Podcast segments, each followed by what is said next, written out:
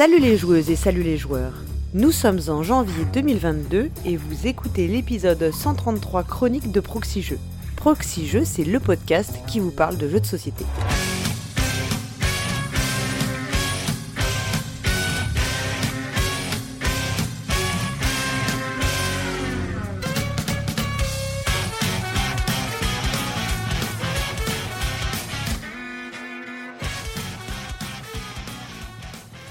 Le dire tout de go, aujourd'hui je ne sais pas encore si c'est un joueur ordinaire ou un ange ludique qui va m'accompagner pour la présentation de ces chroniques.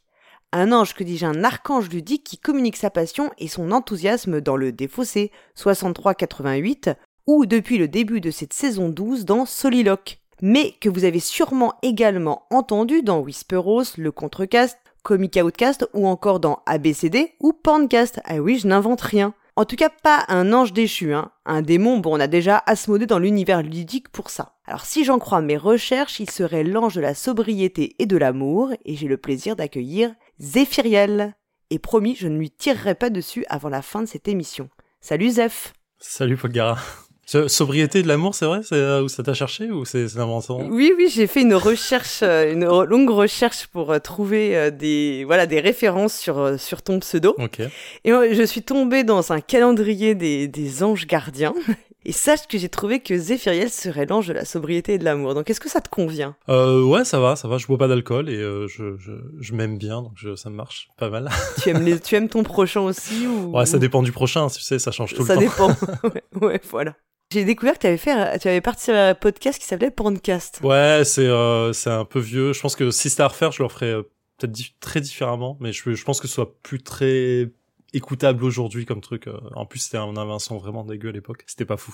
Bah, j'ai trouvé ça parce que c'était pour les autres émissions que j'ai citées, je, je t'y ai entendu, donc je connaissais, mais voilà, ça, ça m'a. Ouais, ça, ça, ça, sort un peu du lot, clairement. Oui, c'est détonnant, quoi. Et euh, en même temps, je pense que c'est tout à fait, c'est un sujet qui, qui mérite largement d'avoir des, des podcasts parce que c'est aussi un, un sujet qu'on peut aborder de façon un peu plus, euh, je pense, intéressante effectivement que, que l'angle sous lequel on parle de pornographie en général ou qu'on n'en parle pas d'ailleurs. Ouais, c'est un peu délicat à, à, aborder comme sujet, quoi. C'est toujours un peu, un peu. Ouais, tout à fait. Tu sais qu'on va d'abord remercier nos donateurs et donatrices hein, qui soutiennent ce podcast, puisqu'on nous ne sommes plus sur la plateforme Tipeee. Maintenant, nous sommes officiellement dans la dans l'ère Utip euh, ou autre ou don euh, enfin don libre. On est voilà, on s'est affranchi d'un peu de, de, des plateformes. Donc pour ce, cette émission, nous remercions tout d'abord Teuf, Rexou, euh, le réseau des cafés ludiques, Raphaël, Fadi, Cthulhu 77, Altaripa, Fabrice 145, Marie E. Lag 78, Opaque, Mister Anzai, Uraniman, Les Livres de Mumu, RetroFX, Philippe Leray, Siol Loïc, Vinzard, Nipar et Chacado. Et bien sûr, nous remercions la Caverne du Gobelin qui nous soutient. La Caverne du Gobelin, ce sont quatre boutiques à Nancy, Metz, Pont-à-Mousson et Thionville, mais également un site de vente en ligne que vous pouvez retrouver sur la cavernedugobelin.com.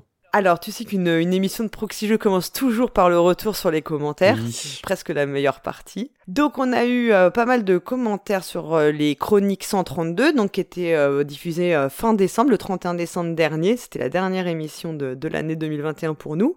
Et c'était Iso Bretnik qui m'avait accompagné pour l'occasion. Donc, on avait un retour de Peter. Alors, il nous avait fait un retour, voilà, sur euh, plein de choses, mais notamment il y avait une, il t'avait dit que tu faisais quelques gros mots euh, dans tes chroniques. Ouais, c'est marrant. Hein. ouais, c'est marrant. Alors moi, je trouvais ça énorme parce qu'on sait que quand même c'est moi qui détiens le record de putain qui sont prononcés dans une émission de, de Proxy Jeux. Alors c'était sûrement un épisode de la nanar ludique. Et puis euh, j'ai envie de te dire Peter que tu vas pas être déçu avec cette émission parce que tu verras qu'elle est pas du tout appropriée pour les enfants sur plein d'aspects. Donc je, je, te déconseille de l'écouter en famille. Voilà, je, je mets les les warnings.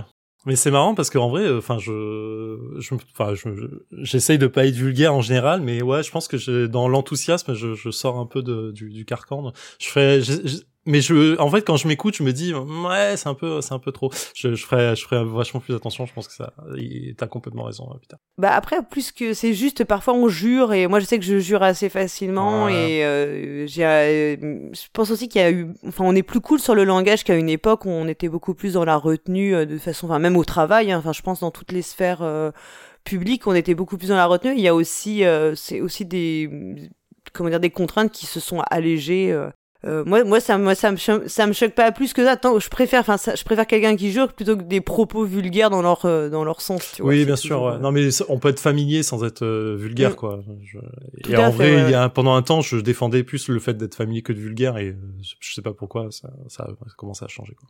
La vieillesse. Alors, on a aussi euh, eu un retour de Nipa, donc qui a nous dit, bah lui, qu'il a transféré justement son don de vers Utip. Alors, j'ai envie de te dire, c'était vers mon compte bancaire perso hein, qu'il fallait le faire, euh, Nipa. pas, pas forcément. Moi, je, je donne mon RIB personnel si, si besoin euh, pour ma, ma consommation de champagne, hein, bien sûr. Et il nous dit aussi qu'il il écoute les livres audio et podcasts en fois 1 et 1,2 en légèrement accéléré. Alors ça, moi, je trouve ça une hérésie. Moi, je suis contre euh, l'écoute, euh, l'écoute accélérée, j'avoue. tu Euh, contre ça je suis- contre les gens Ouais, qui peuvent faire ce qu'ils veulent dans leur vie perso quand ils sont seuls pour écouter un Exactement. incroyable ça. Moi, je suis. Ah ouais, moi, non, moi, c'est. Avec moi, la dictature n'est pas loin. Attention. Non, en vrai, je m'en fous, mais moi, je sais que ça, ça me perturbe beaucoup d'entendre en fois. euh, je Ouais, je n'y arrive pas. pas. Je connais quelqu'un qui écoute tout en fois 1.4, 1.5 parfois. Et euh, les Oui. émissions, en fait, tout ce qui est émission euh, type un peu France Culture, scientifique, machin, et c'est facile à écouter comme ça. Et dès que c'est un truc un peu passionné, euh, les gens parlent déjà un peu vite, donc euh, il, ré- Mm. il réduit un peu la vitesse à 1.2. Mais euh, c'est un coup à prendre. En fait, il y a des podcasts que j'écoute en 1.2, 1.3 parce que tous les propos m'intéressent pas, donc euh, j'essaie de Oui. passer vite, quoi, en fait. Ouais, moi aussi, quand c'est Cyrus qui parle, je fais même en x2 comme ça. Mais non, c'est pas vrai. Au contraire, je réécoute plusieurs fois. Voyons. Ouais. Alors, on a aussi euh, Twin qui nous avait fait euh, plusieurs petits euh, retours. Donc, notamment, il te, il te dit, hein, il dit que t'es enthousiaste et qu'il donne envie de, tu donnes envie de te mettre sérieusement au hobby en solo. Donc ça, c'est cool, tu vois. ah, quelqu'un qui aime bien gens. mon enthousiasme, incroyable. Exactement. Et alors, il m'a fait rire aussi parce qu'il nous a dit que sur l'histoire d'un jeu, donc on parlait de Gugong et donc de, de la Chine, il disait euh, Je me suis revu 15 ans en arrière quand je vivais à Pékin et que j'emmenais des amis ou de la famille dans la cité interdite. À l'époque, il y avait même un Starbucks dans la putain. cité. Alors, je me suis dit C'est quand même. euh, il ça raconte un peu le père Twin, hein, parce que c'est sûr que c'est plus classe que de dire que t'as été au McDo de la zone commerciale de Clé-Souilly, hein, tout de suite. euh, tu vois, d'aller au Starbucks de la cité euh, interdite, franchement. Et surtout qu'ils doivent vendre des tasses spécifiques là-bas, ça va être trop bien. Quand on pourra revoyager un jour, euh, c'est une idée. Par contre, je, je vois qu'il dit, euh, t'imagines un Pizza Hut dans la galerie de glace à, Ver- à Versailles, faut pas déconner, un Pizza Hut, ça reste quand même un bon standing pour moi, donc on va, on va, on va arrêter de, de diminuer ça, quoi. Alors ensuite on a euh, bah aussi euh, Gernullo qui revient sur ton enthousiasme euh, quand tu présentes les jeux et il dit c'est impressionnant et communicatif. Tu vois, il y a plein de plein de retours euh, super cool. ensuite on a Alpha qui nous qui nous dit j'aime beaucoup Méclair. Je pense que tu dis ça Alpha parce que tu ne connais pas Méclair sinon tu ne dirais jamais une phrase comme ça. Non, je je taquine évidemment. Euh, et donc euh, Alpha qui a beaucoup revenu aussi sur la chronique de Flavien autour du jeu sur les boucles temporelles Ouais, elle était super. hein, en site super intéressante et qui euh, donc euh, donne plein d'autres références euh, de films, BD, séries sur ce thème et notamment il a cité un film que j'avais oui que j'avais pas du tout pensé en, écoutant, c'était l'armée des douze singes, moi qui m'avait euh, laissé Oui. un grand souvenir quand je l'avais vu, je crois que je l'ai vu au cinéma en plus. Ouais, super. Quand à sa sortie et qui m'avait laissé un énorme souvenir. Ouais, je vois qu'il cite aussi euh, Daybreak de, dans, dans série télé qui, euh, qui m'avait vraiment marqué comme série, qui était vraiment génial. Je trouve qu'il traitait très bien la, la boucle temporelle aussi. hein. D'accord. Et euh, donc on a on a eu pas mal de commentaires hein, qui sont revenus là-dessus. On va peut-être pas tous les citer, mais euh, n'hésitez pas à les regarder, hein, qui complètent en fait les, les œuvres po- possibles sur ce thème. On a eu aussi un petit coucou de Mathieu Despnous qui dit une belle émission vraiment et qui salue Iso au passage. On a également Pogman qui a dit j'aime vos digressions, Paul Gara et Iso aussi intéressantes que les chroniques. Mais moi je, je dois dire que c'est euh, ce que j'aime beaucoup dans les chroniques, c'est cet aspect un peu euh, imprévu des discussions puisque euh, on prépare pas forcément, on écoute chacun de notre côté et ensuite on, on confronte nos propos, mais rien n'est vraiment préparé, hein, c'est pas euh, Mhm. pas écrit du tout à l'avance. euh, et donc c'est vrai que je trouve que moi je trouve que c'est un des aspects très très cool euh, qui me fait toujours plaisir de le faire, euh, d'autant plus avec cette formule où, on- où ça change à chaque fois. Euh, bah ça ça permet de ouais de de d'échanger avec des personnes différentes et du coup ça part toujours dans des directions euh, imprévues. Donc je sais pas toi si Zéphiria Si, ouais. t'aimes bien cet aspect-là ou parce qu'il y a des gens qui sont pas fans hein, franchement. Enfin je- Moi, j'aime bien ce côté. euh, en fait, ça fait, euh, enfin, comme c'est la première fois que je le fais, je, je- j'apprends un peu, mais il y a un côté très euh, euh, one qui est assez cool. En fait, on peut vraiment euh, développer un propos, être plus euh, plus à l'écoute de l'autre que quand on est plusieurs dans le dans, dans une émission. Donc c'est, euh, je trouve ça super agréable et surtout t'as T'as- en fait, ça fait un peu euh, analyse, euh, analyse de, de chronique euh, en direct. Je, je trouve ça agréable à écouter en tout cas.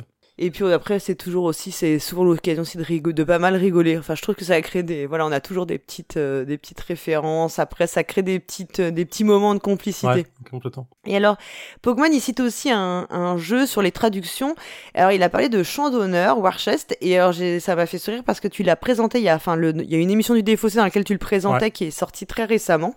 Ouais, effectivement. Et où justement, je crois que tu, tu, soulevais que le, la traduction du titre était un peu bizarre. Ouais, je, je la comprends complètement pas en fait. Euh, le champ d'honneur, enfin mourir au champ d'honneur, je comprends l'idée euh, de base, mais effectivement le pourquoi avoir changé War Chest? Parce qu'effectivement la boîte de jeu se présente comme un coffre de guerre, donc à la limite, euh, mm traductions sont un peu chelou quoi. Mais bon. il parlait aussi de hum, Lost Ruins of Arnak qui est devenu donc Narak en français, donc parce que bah Arnak forcément euh, c'est d'autres connotations. Euh, enfin, il y a une connotation, mais ce qui est amusant, bon, je vais pas relancer une polémique même si on, on pourrait en parler, hein, mais il y a d'autres jeux sur lesquels euh, qui ont d'autres connotations euh, qu'on choisit de ne pas traduire. Oui. Donc c'est voilà, on, on... c'est assez. Moi je trouve que c'est des choix un peu bizarres par moment. Euh, j'arrive pas à avoir d'opposition euh, vraiment précise sur le fait de savoir qu'on devrait pas du tout traduire les titres ou est-ce qu'on devrait vraiment les traduire mot à mot ou réécrire. Enfin, tu vois un peu. Euh, je trouve qu'il y a plein de. Super mais je trouve que c'est pas clair. En France, on n'est pas du tout clair sur le sujet. On est pas. Enfin, on fait un peu tout et n'importe quoi. J'ai l'impression. Bah, surtout, enfin, dans le milieu du cinéma, par exemple, parfois, t'as même des titres anglais qui sont retraduits, mais qui sont, remettent un titre anglais en plus, quoi. Donc c'est vraiment, il y a aucun sens derrière, mais juste pour faciliter une compréhension du public. Et Ouais, avant j'étais un peu sectaire là-dessus, j'aurais dit il faut jamais traduire parce qu'en vrai c'est euh, ça, ça casse un peu l'œuvre. Maintenant je me dis bon en vrai si ça aide la compréhension de l'œuvre, enfin on s'en fout. Euh, la personne qui veut qui veut chercher le, le, détail de base et savoir quel est le, enfin tu l'auras, ça, mm. ça change pas grand chose. Quoi. Qu'est-ce qu'on avait On avait aussi pareil un, un, grand retour de Kinarbre. Alors je, je ne peux pas euh, vous lire ce qu'il a écrit parce que je ne fais pas, je ne suis pas sa voix officielle. Hein. Twin, c'est Twin uniquement qui peut qui peut euh, prétendre à cela. Donc qui nous a fait plein plein de de ouais de références sur pour la chronique de Flavien et également aussi sur tous les titres atypiques. La chronique de Pionfesseur euh, qui a aussi suscité beaucoup beaucoup de commentaires. Mm-hmm. Alors, il, il cite euh, Memento en, en, en, boucle temporelle du cinéma. Je, me porte en faux. Memento n'est pas une boucle temporelle du tout. Mais voilà, c'est juste, c'est un retour en arrière, mais c'est pas. Ouais. JD qui dit c'est ça fait plaisir que malgré le décalage horaire, vous ayez pu faire la présentation euh, de avec Iso puisque voilà Iso est au Japon et euh, mmh. moi je suis mmh. en France. Merci pour ce tour de force logistique. Et ben j'ai envie de te dire vive le télétravail qui permet en fait de, de faire ça sur des créneaux horaires un peu exotiques, un peu différents. Euh. Bien sûr, c'était Iso qui était en télétravail toi t'étais de nuit, hein, t'étais pas en train de. Oui, bah, oui, bien, sûr. voilà, c'est ça. Moi, je. Non, mais c'est vrai qu'on peut, bah, tu peux, il y a des enregistrements qu'on peut faire sur les pauses déjeuner, enfin, tôt le matin, tard le soir. Enfin, c'est beaucoup plus souple finalement qu'avant. Et enfin, euh, Nadler qui disait, j'ai entendu le terme counterpick dans une de vos émissions euh, cela veut, qu'est-ce que cela veut dire? Euh, jouer au, détriment de son propre jeu Merci de me confirmer votre analyse, Pionfesseur. Donc Pionfesseur effectivement a dit euh, répond sur le point en disant que c'est dans l'idée c'est bien cela, que c'est un terme qui semble être spécifique au jeu de draft. Donc j'ai compris que c'est un peu le contre-draft. Enfin quand tu fais exprès de prendre une carte qui toi ne t'intéresse pas plus que ça, mais vraiment pour que l'autre joueur ne récupère pas cette carte. Alors j'avoue qu'au début j'avais mal lu et, je me suis demandé ce que c'était counter pick. J'ai cru que c'était un truc un peu olé olé, mais non, pas du tout. En fait, euh, je le terme, moi, je l'ai beaucoup entendu dans le jeu vidéo, euh, surtout dans les MOBA, où euh, tu counterpick quand tu sais qu'un personnage, enfin dans les MOBA, enfin les MOBA hein, pour les sur les champs de bataille un peu à la League of Legends ou Dota. Et en fait, quand comme tu dans le jeu, tu choisis tes personnages un à un dans les équipes. Euh, si un personnage prend un perso, enfin si une, équipe prend un joueur euh, ou un personnage euh, de type force, en fait on va counter pick, on va prendre un personnage qu'on joue, mais qui est capable de gérer ce personnage-là. Donc en fait c'est pas tant au détriment de son propre jeu, c'est plus pour équilibrer le jeu et être sûr de pouvoir euh, gagner ou, ou gérer l'équipe adverse. Donc ça c'est dans le jeu vidéo. Donc du coup, counter pick dans un jeu de draft pour moi, c'est ce serait c'est un peu la même chose. C'est pas forcément au détriment de son jeu, c'est plus le fait de se dire je connais le jeu de l'adversaire ou je vois à peu près où ce qu'il veut jouer, donc je vais prendre mhm. ça pour pouvoir mieux gérer mon jeu par rapport à lui. Mais euh, c'est ça peut ça peut être euh, effectivement un joker dans ton jeu quoi. Ok. Très bien. Bon bah écoute, on en a fini pour les commentaires, donc on va attaquer dans les chroniques et on commence toujours avec le, point wiki, donc c'est-à-dire euh, le wiki de Proxy donc c'est euh, cette volonté de mettre en place euh, vraiment un wiki des termes ludiques et on essaie de vous restituer un peu les travaux qui sont faits sur le sujet.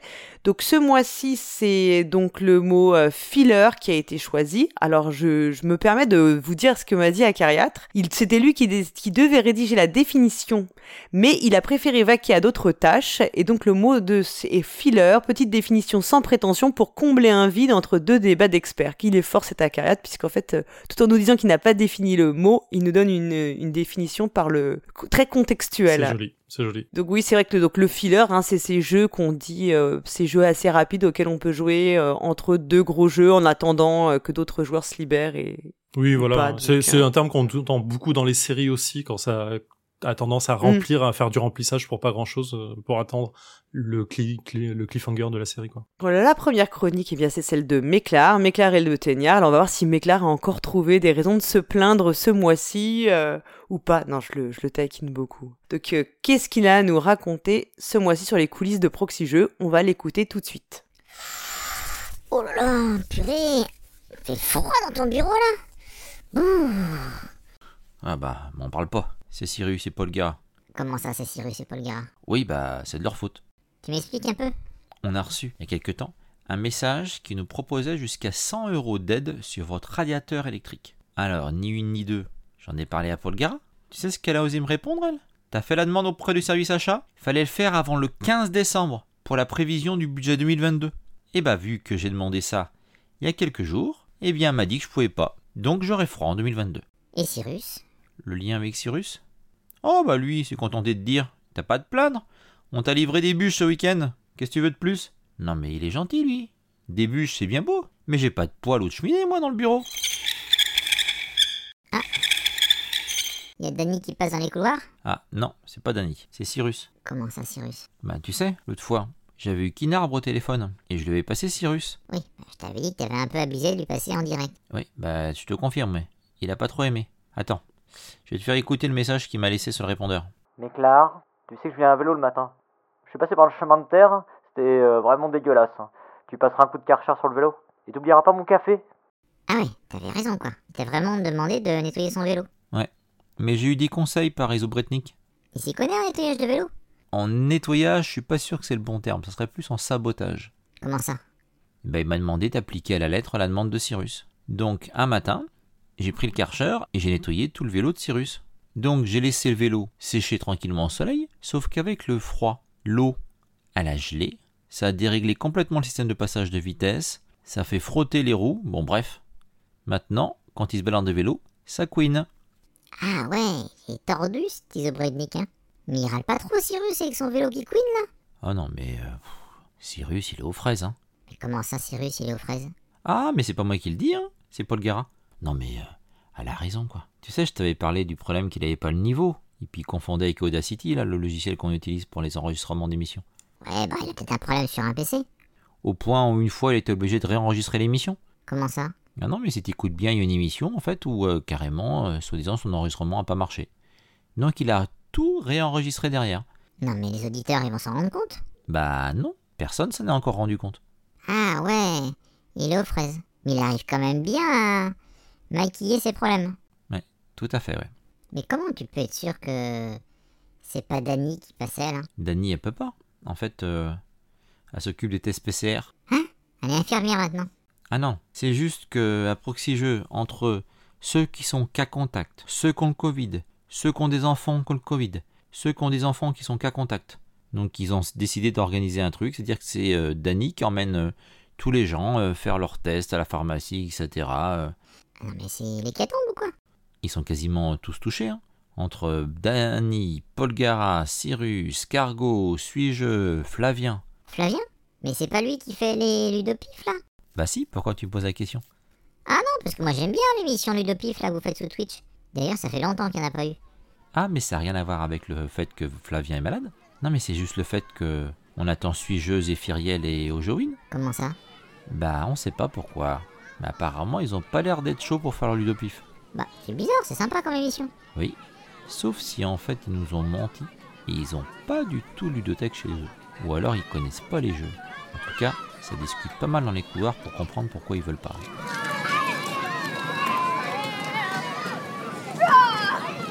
Mais c'est quoi ce boucan là? Vous avez des gamins maintenant? Attends deux secondes. Excuse-moi. Bon, vous allez vous calmer maintenant? Victoire, arrête d'embêter ton frère. Antonin, c'est pareil. Le prochain qui fout le bordel, je l'envoie chez Cyrus, c'est clair Oh, excuse-moi. Mais vous avez monté une crèche ou quoi? Presque, c'est une idée de Dany, ça. Et bien en fait, je garde les gamins qui sont qu'à contact et tout ce qui va avec. Et ils font quoi les gamins dans ce cas-là? Ah, mais ils jouent aux jeux de société. Sauf que moi, mes gamins, ils sont grands. Je suis en train de me palucher à écouter toutes les émissions joueurs nés, là, pour euh, savoir quel jeu leur donner. Bon, bref, c'est saoulant.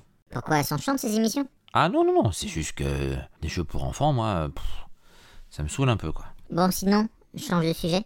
C'est les soldes T'as un jeu de société à me conseiller? Ah oui, c'est les soldes. Bah, pourquoi tu prends ce ton-là? C'est sympa les soldes Ouais, mais pas à proxy jeu. Pourquoi hein? Vous avez pas le droit d'acheter des jeux de société? Ah, nous si, mais c'est pas nous le problème.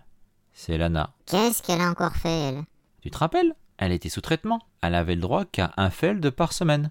Ouais, et alors? Et bah son traitement était prolongé. Sauf que le traitement, il est limité au feld. Mais qu'est-ce qu'elle a fait? Pendant les soldes, elle a acheté plein de jeux de société qui sont pas de feld. Mais là, Drew, il lui a dit de se calmer, mais il peut rien faire, car médicalement, elle est limitée en feld, pas sur le reste. Ah oui, à part Lana qui achète euh, à tout va. Y a des trucs euh, sympas autrement? Ah oui, j'ai découvert Wingspan. C'est quoi ça? C'est un jeu de société où on joue des oiseaux et on doit euh, les faire prospérer, avoir un nid, etc., leur faire avoir des, des œufs. Mais il est vraiment très sympa au niveau mécanique et puis euh, et je trouve que le thème va bien. euh. Attends, tu parles bien de Wingspan Bah oui, c'est ce que je viens de te dire. Mais il est pas tout jeune ce jeu société. Toi tu découvres ça maintenant. Euh, tu veux pas t'y mettre toi non plus? Oui, bah t'as l'air à cran. Bah oui, c'est à cause de Fanny. C'est qui Fanny? Mais si, Fanny là, qui a un site internet, un blog là, juste sublime. Ouais, et alors? Et bah, elle s'est permise euh, aussi, comme toi, là, de me faire des réflexions euh, sur Wingspan, comme quoi je le découvrais un peu tard, etc. Elle a le droit, oui. Oh bah oui, c'est juste le ton en fait. On voit bien que madame maintenant passe dans le Figaro magazine, donc euh, euh, elle s'y croit un peu quoi. Ah ouais, mais ça c'est les affres de la célébrité, hein. Ouais, attends, célébrité quoi. Elle a été citée dans un pauvre article du Figaro magazine non plus, elle a pas fait la une. Hein. Mais en tout cas, maintenant, euh, faut presque la vous voyez maintenant quand on lui parle. Oula, bon bah allez, je te laisse, hein. Et puis tiens, je crois qu'il faut qu'il retourne parce qu'ils sont en train de s'engueuler les gars. Eh ben merci beaucoup euh, Méclair et le Teignard. Alors moi j'avoue que c'est c'est forcément du fake hein, parce que jamais je confierais mes enfants à, à garder à Méclair, je vous le dis tout de suite. Ouais, je- j'étais un peu surpris de- d'entendre ça. Je pense qu'il les a loués quelque part plutôt. Hein. Pas... Oui, je pense que voilà, c'est des enfants de catalogue en, en fait. euh. en, en fait, mais Clark, j'ai l'impression euh, de chronique en chronique, de... c'est un peu le concierge de, de Proxy non? Oui, c'est un peu ça. C'est c'est un peu ça. C'est notre. euh, il fait le service courrier, le, Ouais, voilà. ré- le, euh, standard. Il répond au euh, téléphone, il nettoie les vélos. euh, Enfin, ça paraît euh, un peu. Mais c'est lui qui s'est donné le rôle ou c'est ça a été décidé comme ça? Alors en fait, c'était venu de quand il avait proposé sa chronique. En fait, D'accord. c'était. il l'avait fait sous l'angle de du mail qu'envoie Cyrus. En fait, Ah, une sorte oui. de commentaire du mail de d'envoi de Cyrus. Et sa chronique s'était faite comme ça. On avait trouvé ça vraiment euh, super drôle. Hum, hum. Et puis de fil en aiguille, c'est resté un peu sur ce sur ce sur tendance là. D'accord. Et c'est vrai que c'est un peu, bon, c'est très, euh, il y a un côté private joke évidemment, parce qu'il se sert de beaucoup de choses dans ses chroniques qui sont alimentées par des trucs que nous on, qu'on vit en, en interne dans l'équipe. Mm. Et, et c'est vrai qu'on l'a continué, que ça nous fait beaucoup rire. Mais je, moi je sais qu'il y a pas mal d'auditeurs que ça fait, auditrices que ça fait quand même marrer, euh, même s'ils ont pas forcément tous les, Ouais. toutes les petites blagues euh, internes. Bah, du coup, Parce que il- j'ai vraiment dit que Sirius était aux fraises, hein, c'est pour ça Ah qu'il bah oui, dit. clairement. Mais du coup, il pourrait, enfin, fera- je, je laisse un mot où pour qu'il vienne réparer mon chauffage, euh, parce que là, c'est, dans mon bureau, ça commence à être chiant en fait de pas avoir de chauffage. Il y a un channel Slack Ah. qui est euh, petit service de Méclar et donc tu peux Ok, euh, d'accord. voilà et en plus il fait même euh, entre tu sais tu peux faire euh, du crédit d'impôt la domicile donc C'est de, de la recherche et du développement. tu- voilà. super pratique quoi tu vois que tu es tu es invité à faire ton ludo au pif de façon euh, urgente Oui, ouais, j'ai toujours pas compris vraiment ce que c'était, mais je suis un peu perdu dans les channels Slack. En fait, vous le savez pas, vous auditeurs, mais euh, les channels Slack de, de Proxy Jeux, c'est un, c'est un sujet en soi. hein. Vraiment, on peut, euh, on peut s'y perdre. Il y a plein de messages partout, et parfois on te poque sur un truc en disant, bah oui, mais t'as pas donné de date, mais je ne sais pas de quoi on parle. En fait, je, je- j'ai pas remonté les 52 euh, pages de messages. Je sais pas de quoi on parle toujours. Donc, je- et ben maintenant on va attaquer la meilleure des chroniques puisque c'est celle du président hein, bien sûr ah, celle qu'on attend tous. Ouais, celle qu'on attend tous avec, euh, avec impatience. Donc on écoute Cyrus pour les plateaux numériques. De quel jeu va-t-il nous parler?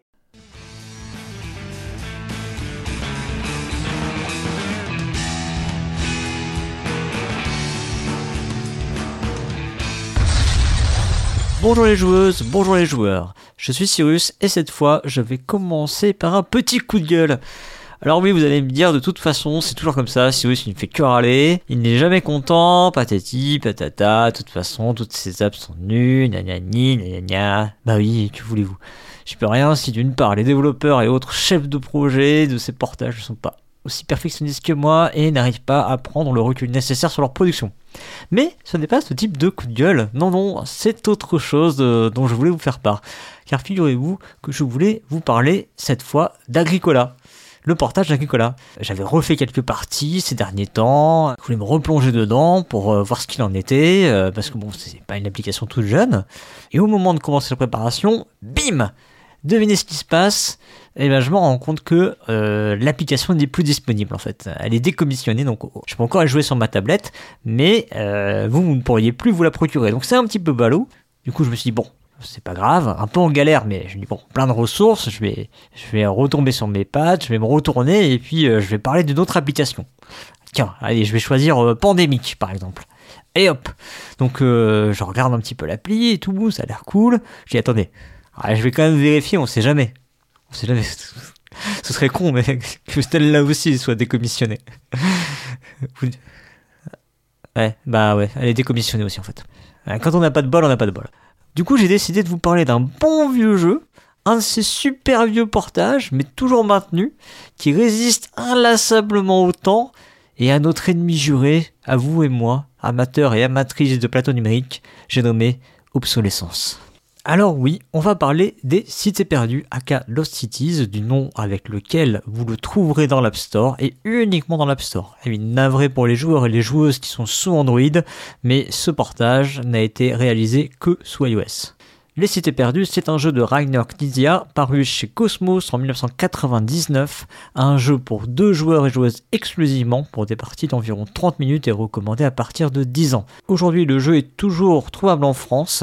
Il est édité chez Yellow sous le nom Lost Cities Le Duel et vous pourrez le trouver chez notre partenaire La Caverne du Gobelin à 19,90€.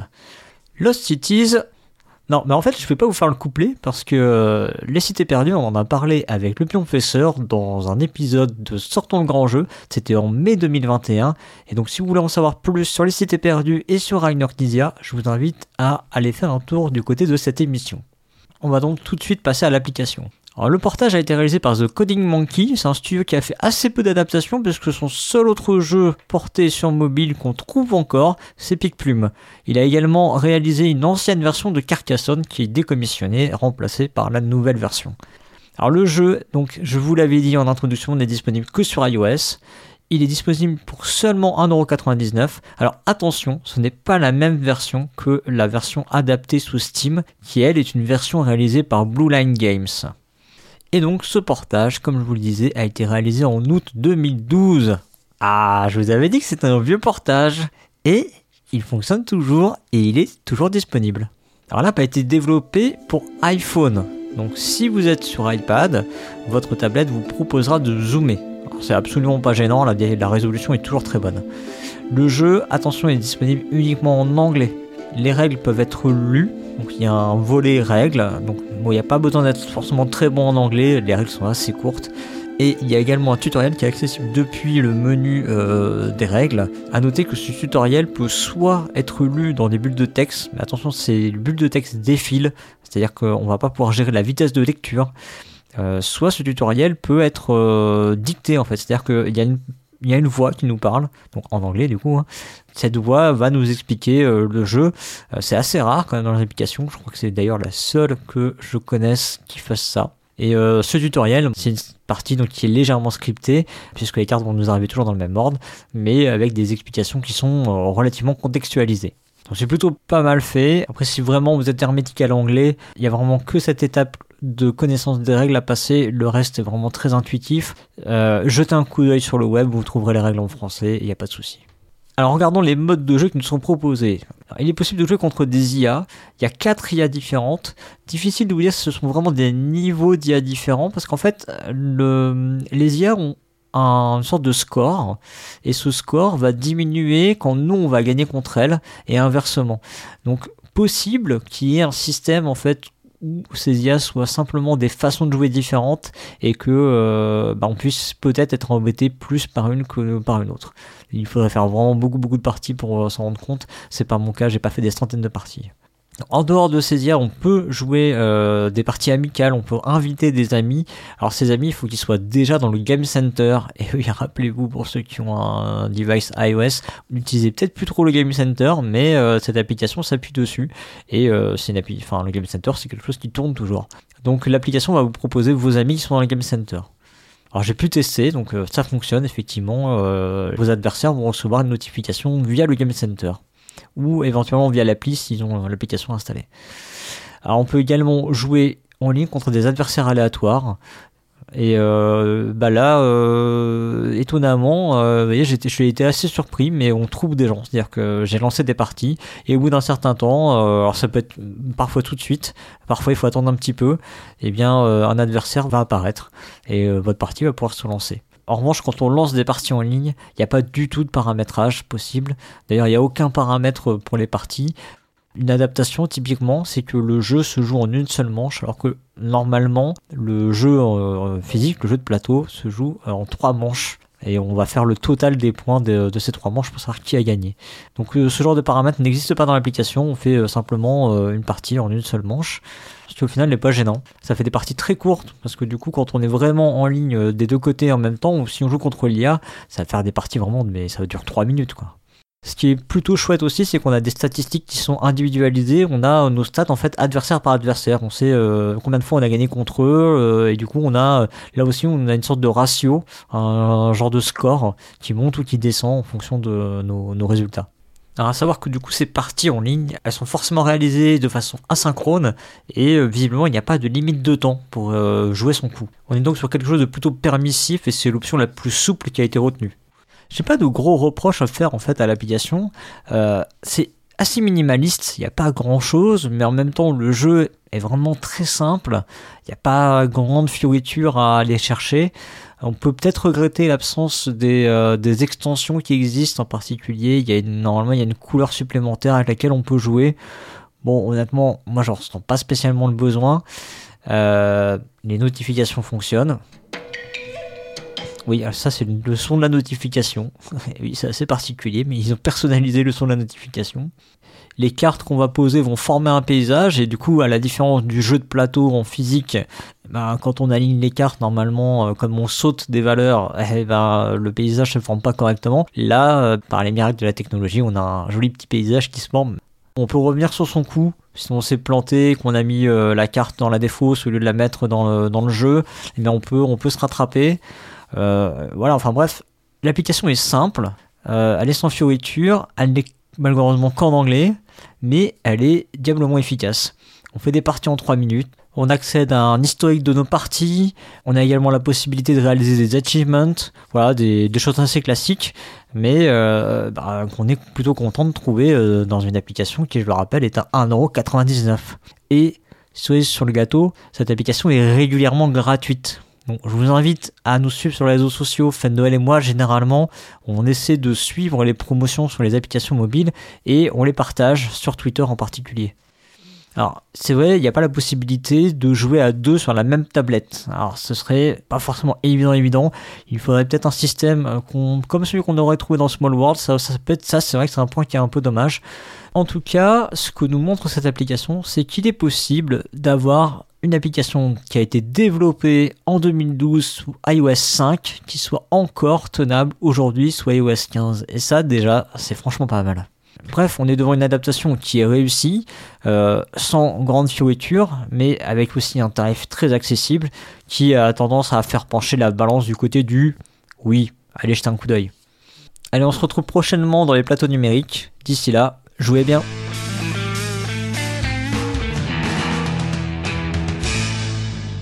Eh bien, merci beaucoup, euh, Cyrus. Merci, président. Quand même, il râle beaucoup, je trouve. hein. Bah, je... Il est jamais content. Il y, a des, il y a des chroniques où il râle pas. En fait, à chaque fois que je l'entends, Alors c'est pas contre lui, c'est peut-être juste un effet de, de, de sa personnalité euh, forte et, euh, et intense qui a besoin de, de, de sortir ces mots euh, passionnants et, euh, et, et, et forts hein, qu'il a en lui. Mais du coup, à chaque fois qu'il parle, j'ai l'impression qu'il y a, il est jamais content. Sur, il y a, enfin, je, Ouais. ouais, je sais pas. Il- Bah oui, hein, il, nous... il y a pas longtemps c'était gna gna gna les jeux d'enquête, gna gna gna les elles sont nuls, Ouais, gna gna gna chaud, gna. Heureusement qu'il fait pas trop de jeux de rôle, ça, ça serait dur quoi pour le MJ. Ou alors s'il fait MJ au jeu de rôle, ça va être dur hein, pour les joueurs. hein. Ah ça va, on va, on va oui, on prendrait cher là. Il y, aurait beaucoup de, MJ c'est même pas MJ sadique là, Ah, c'est une torture. Mais vous êtes nuls. Mais qu'est-ce que vous faites? Vous êtes nuls toujours. C'est incroyable. Alors l'avantage avec Cyrus, c'est que comme ça, tu fais vachement d'économies parce que t'achètes beaucoup. Si tu l'écoutes, tu, tu achètes beaucoup moins de trucs. Euh, et donc du coup, bah, puisque de toute façon, il leur dit toujours du mal, c'est pas grave si on peut pas les acheter les, les, les applis, euh, puisque comme de, ils te désencouragent de les acheter. euh. Oui, clairement, ouais. Et toi, euh, toi, tu euh, joues un peu alors euh, sur les les jeux de société en appli ou, ou pas du tout? Très très peu en vrai. Je suis pas, euh, je suis pas aficionado ça. En fait, j'ai j'ai plusieurs soucis sur le le fait de jouer en numérique. C'est euh, un, euh, j'ai pas cette sensation de jouer comme sur un jeu de plateau. Du coup, j'ai. Il y a des jeux que j'adore jouer en jeu de plateau euh, réel et euh, en fait quand je joue sur euh, sur BGA autre, j'ai aucune sensation de jeu parce que j'ai pas les cartes dans la main, parce que j'ai pas les pions. Donc du coup, je, je perds. euh, Ouais, tout, tout le frontal pur en fait qui, qui me plaît. Et euh, et il y a des jeux même où je trouve que ça ça change complètement les règles parce que comme t'as tous les calculs de, de points ouais, de exemple, scores qui ouais. sont faits en temps réel, bah en fait t'as plus euh, cette fausse sensation de te dire est-ce que je gagne ou est-ce que je perds? Tu sais tout de suite où tu en es. Et je trouve que sur certains jeux ça perd un peu euh, cette sensation de de ouais de, de, de poker en fait c'est de, de, de, de, de poker face en mode euh, je sais que je suis en train de Mm. mener ou alors j'ai bien calculé enfin je sais pas il y a un côté un peu perdant je trouve Ah oui, oui, moi je suis d'accord avec toi, c'est que- qu'il y a des certains jeux où euh, il est bien précisé qu'il y a des points que tu marques en cours de partie et d'autres que tu marques en fin de partie. Et si les points, ils, dans la, ils ont été, le développement a été fait, que ça te les compte au fur et à mesure, ça te change toute ta façon Ouais, d'aborder ta stratégie de jeu. Je suis totalement d'accord. Tu vois, Nidavellir, par exemple, pour moi, c'est horrible de jouer sur BGA, quoi. Parce que en vrai, euh, le le comptage des points est tellement complexe dans, dans Nidavellir que quand t'es autour de la table, c'est à toi de le faire pour toi et pour les autres Mm. euh, dans ta tête, et c'est ultra dur en vrai. Et euh, du coup, euh, là, d'avoir toujours tous les points de tout le monde, bah, tu sais toujours vers qui, vers euh, vers quel nain tu vas te tourner pour empêcher un quelqu'un en fait. Et du coup, c'est un- alors que dans dans dans le jeu réel. Tu peux avoir la sensation de dire bah ok lui il est en train de faire le orange et en train de nous euh, nous claquer avec les mineurs je vais l'empêcher et en fait bah c'est pas ça qui le fait gagner en ce moment-là donc euh, il y a un côté euh, ouais spoil je trouve qu'il y a un, un peu fort Mm. et surtout euh, enfin l'algo de, du hasard euh, sur sur sur PC enfin je elle me rend ouf quoi sur euh, sur tout ce qui est jeu, jeu de cartes tu vois enfin pandémie en vrai euh, parce qu'il en, il en il en parle là Cyrus dans le dans sa Oui. chronique du coup, moi, ça me rend ouf de, de voir que bah, j'ai, il y a, il y a une, une, une éclosion euh, quelque part, euh, alors qu'en vrai, euh, je, je suis sûr que c'est l'algo qui merde, quoi. Donc ça me rend ouf euh, ce, ce genre de truc. Et c'est pour ça que je- j'aime pas jouer lancer les dés sur Roll20 non plus. J'ai de moins en moins en fait quand je joue au jeu de rôle parce que j'ai l'impression que l'algo il est dégueulasse, quoi. Il y a quelques jeux, je trouve que c'est assez euh, confortable de jouer parce que effectivement, t'as de la manipulation en, en moins. Ouais. Et en même temps, il est vrai aussi que moi, je suis comme toi, j'ai besoin d'avoir le plaisir d'avoir le matériel, en fait. Et il y a rien qui m'énerve plus. Alors, c'est pas le cas sur les applis, mais par exemple, sur BGA, c'est le de scroller pour voir ton plateau de jeu, Ouais. voir ce que font. En fait, j'ai déjà oublié entre le moment où j'étais en haut et le moment où j'étais en bas de la page, j'ai déjà tout oublié. Donc, je passe ma vie à scroller et euh, franchement, enfin, je trouve ça pas du tout. euh, voilà, moi, je, je suis pas non plus. euh, Ouais, ça dépend. ça va dépendre des jeux. Tu vois, Draftosaurus, par exemple, j'adore y jouer sur BGA. C'est rapide, c'est précis. tu te prends pas la tête. Tous les jeux de, de, de roll and write, j'y arrive facile. C'est plus facile aussi. Enfin, les jeux où t'as beaucoup de matos à mettre en place, Oui. Euh, bah, c'est agréable d'avoir ce côté euh, géré par l'application et ainsi de suite. Quoi. Euh, Terraforming Mars sur Steam, euh, c'est c'est un must euh, pour moi sur plein d'aspects. quoi. Même si elle a des, elle est pas terrible sur certains aspects de la- l'application, mais c'est agréable parce que t'as pas toute la mise en place à Mm. faire, c'est rapide, c'est précis. Donc là, tu gagnes du temps et euh, la gestion est mieux faite par le par l'ordinateur, mais bon, c'est pas. Ça, ça te satisfait pas euh, pleinement Non, clairement plus, pas. quoi. Je préfère clairement jouer euh, avec du, du vrai matos, ouais, ouais, ouais. Ouais, ou alors à des jeux vidéo carrément. Oui, oui, clairement, ouais. C'est, euh, c'est, Ouais. c'est, euh, faut, faut que ce soit un, un vrai jeu. Ouais, voilà. Soit c'est un vrai jeu vidéo, soit, mais le, le, le côté un peu euh, entre les deux. Mais euh, je dirais, est-ce que Cyrus, du coup, il aime plus les roll and ride sur euh, application que dans la vie réelle, du coup? Je crois que non. Je crois que même euh, même en application, il aime Mais pas. il voit pas la différence, du coup. C'est, enfin, ça reste, euh, tu vois, ça- reste un, ça pourrait être une tuile posée plutôt qu'un trait euh, tiré, tu vois. C'est, pareil. Je, Mais je suis écoute, sûr qu'il y a un truc vrai à faire. que ce serait un, un challenge qui nous fasse un roll and write. euh, Il peut nous faire cartographeur l'appli un jour. Allez, on y croit. Je Mais crois oui, carrément. l'ont pas, ils l'ont jamais, ils l'ont jamais fait encore euh, ce- cette appli-là. Donc Et le euh, jeu, il ce est serait super, bien qu'ils en nous le plus. fassent. Oui, en plus, il est, il est vraiment pas mal. Alors, on va continuer maintenant avec les analyses du pionfesseur, qui va nous parler d'un sujet, euh, bah, une nouvelle fois, hyper intéressant, puisqu'il va parler de la diégèse dans les jeux. Et on l'écoute tout de suite.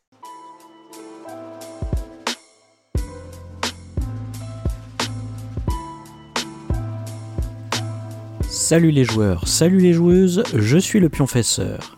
C'est quasiment toujours le cas avec les jeux de société modernes, le jeu s'accompagne d'une thématique et donc d'un univers. Le jeu est souvent une abstractisation d'une narration qui se déroule au cours de la partie. Et oui, c'est même le cas pour les jeux de gestion à l'allemande super froid et mécanique. Aujourd'hui, j'aimerais qu'on s'attarde donc sur un point bien particulier et pourtant présent dans chacun de ces jeux, la diégèse.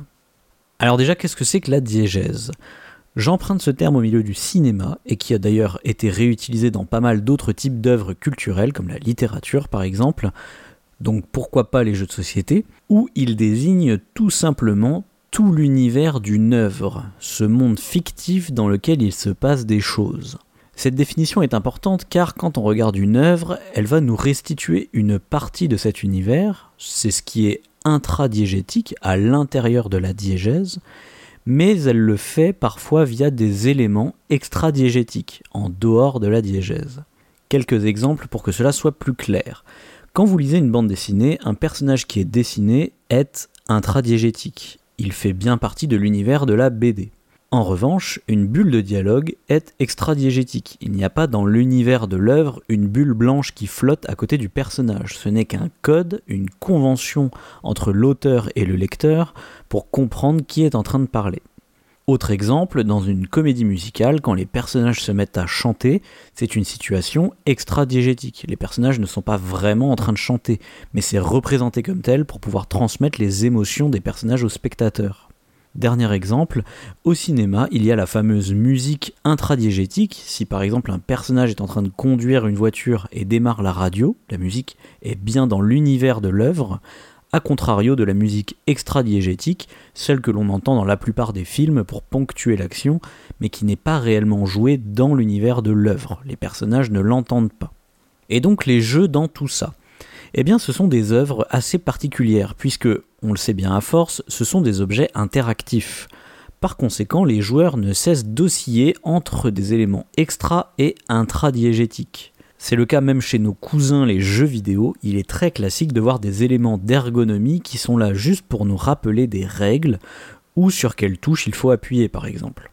Le simple fait que le joueur doive appuyer sur des touches dans les jeux vidéo ou déplacer des pions et lancer des dés dans le jeu de société est un constant rappel de la présence d'éléments extradiégétiques qui vont avoir un impact sur l'univers intradiégétique du jeu.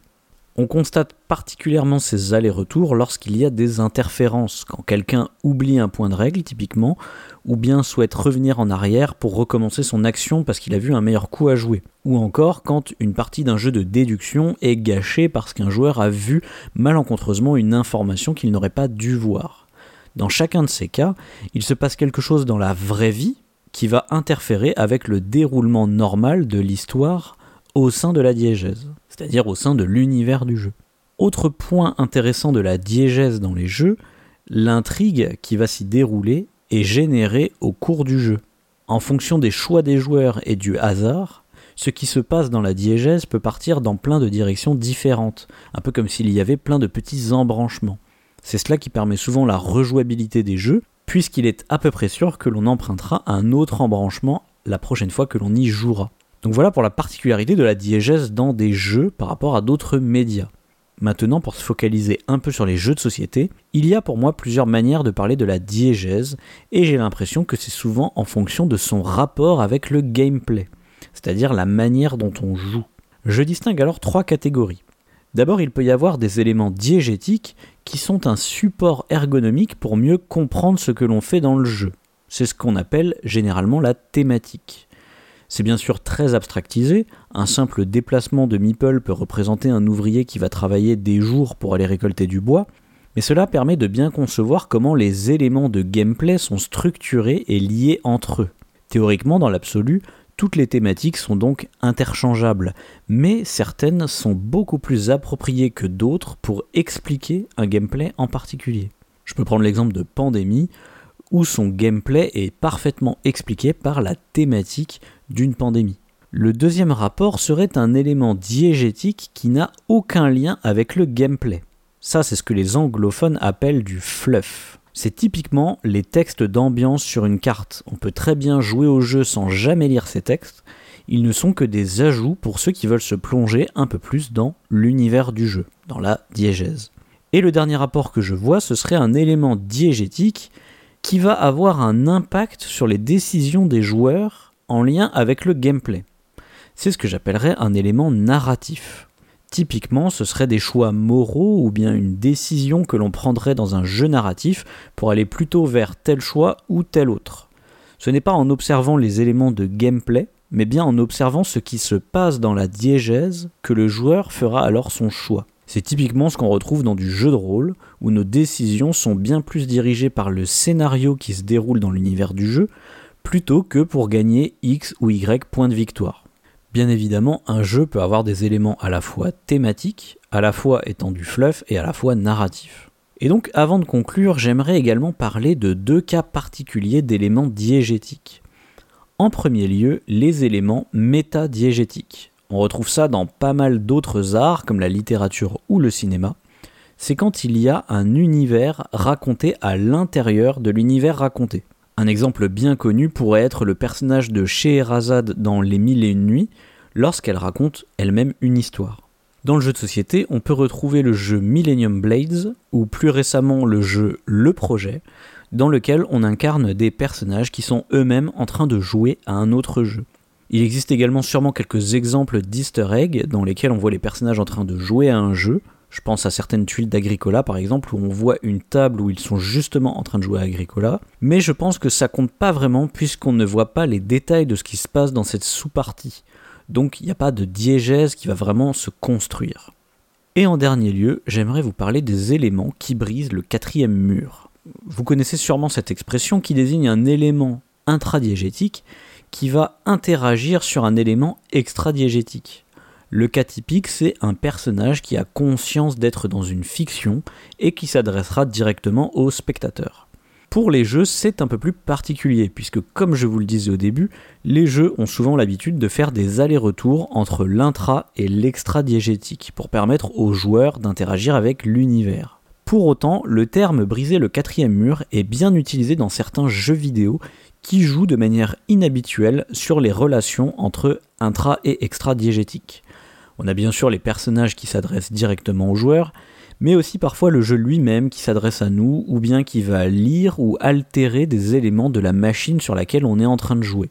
C'est assez rare de trouver des exemples dans le jeu de société, je pourrais éventuellement citer les jeux qui se mélangent avec la vraie vie, je vous en avais déjà parlé dans une chronique précédente, et je vous la mettrai en lien dans le billet, mais il me semble que c'est tout de même assez différent, puisque c'est souvent toujours dans le même sens, de l'extradiégétique vers l'intradiégétique. Un exemple beaucoup plus convaincant serait le personnage de Guise dans Sentinels of the Multiverse, qui a conscience d'être dans un jeu et qui va embrouiller la frontière entre fluff et thématique en déplaçant des textes d'ambiance ou bien en réécrivant le texte de son background dans les règles. Il y a sûrement d'autres éléments comiques euh, du même genre dans des jeux humoristiques comme Munchkin ou Galaxy Trucker, mais jamais cela ne va aussi loin que dans le milieu du jeu vidéo.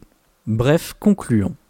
La diégèse des jeux est toute particulière par rapport à celle des autres médias, en cela qu'elle est constamment en interaction avec les éléments extradiégétiques qui permettent aux joueurs d'interagir. L'univers est ainsi trituré en permanence et l'intrigue qui en sortira sera différente à chaque partie.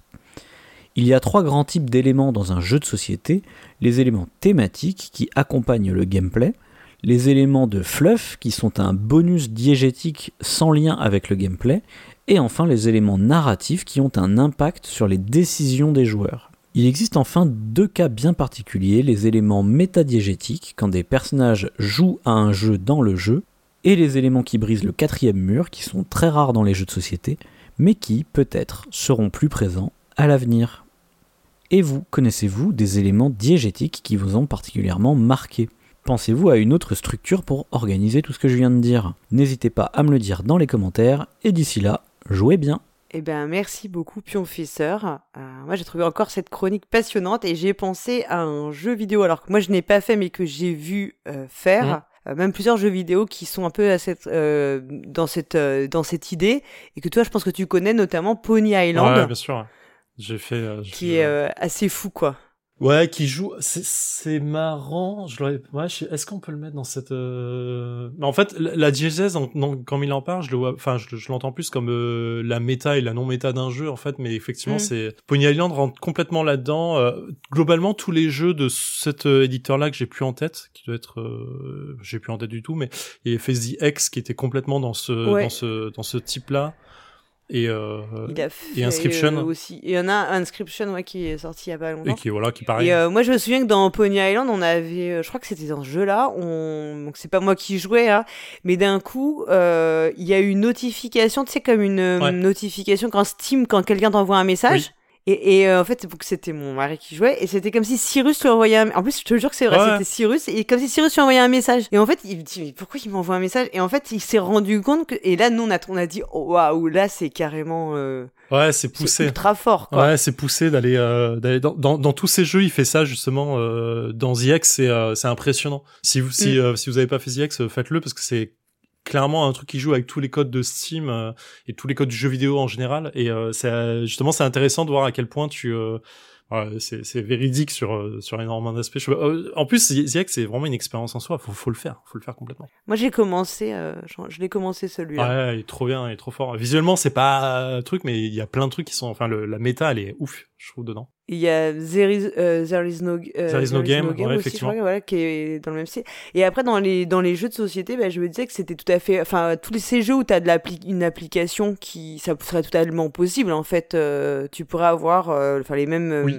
Euh, Des choses. Bah en fait, euh, tu vois tous les euh, exits, euh, unlock Mm. un peu moins, mais exit surtout qui te fait parfois regarder, euh, je sais pas, le code barre de la boîte ou tout comme ça. T'as un côté un peu externe qui est intéressant. Euh, euh, détective qui va te faire fouiller euh, le dessous de la boîte. choses euh, ouais, réelles. voilà.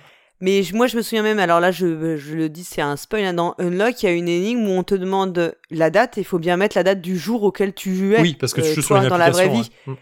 Ouais, et pas la date, euh, parce qu'en fait, il y a une histoire avec un journal, donc t'as une date, mais à un moment, il te dit, enfin, il y, a une- il y a un truc comme ça, il faut vraiment mettre la date du jour Ouais. euh, auquel tu joues, donc qui va changer pour tous les gens qui jouent, quoi. Enfin, à chaque fois, euh, selon la, la- Ça, j'avais trouvé ça assez bien, assez malin, quoi, comme, euh, comme énigme. Ouais, du coup, je pense au jeu de, de traîtrise qui, euh, qui du coup te donne pas un personnage en soi, mais euh, parce, parce que t'as pas de, de jeu de, de roleplay autour de, de ton de ton personnage, mais euh, enfin à Battlestar Galactica ou un truc comme ça aussi qui sont euh, euh, finalement t'as un personnage mais euh, t'as pas de roleplay mais savoir si t'es un traître ou pas en fait joue sur la méta non méta du, du jeu parce que tu joues en dehors du jeu dans ton Oui. discours en, envers les joueurs et euh, mais à, à l'intérieur du jeu euh, quand tu fais tes actions euh, t'as un autre une autre façon de communiquer en fait Et aussi dans Battlestar Galactica, c'est quand tu, si tu changes de rôle, bah tu, ou si tu te révèles, tu vas pouvoir faire des choses différentes. Exactement. En fait, ça va changer totalement ta manière de jouer, puisque tu vas avoir des actions euh, de mémoire, tu as des actions différentes qui s'ouvrent à toi si tu décides de révéler que t'es euh, t'es un,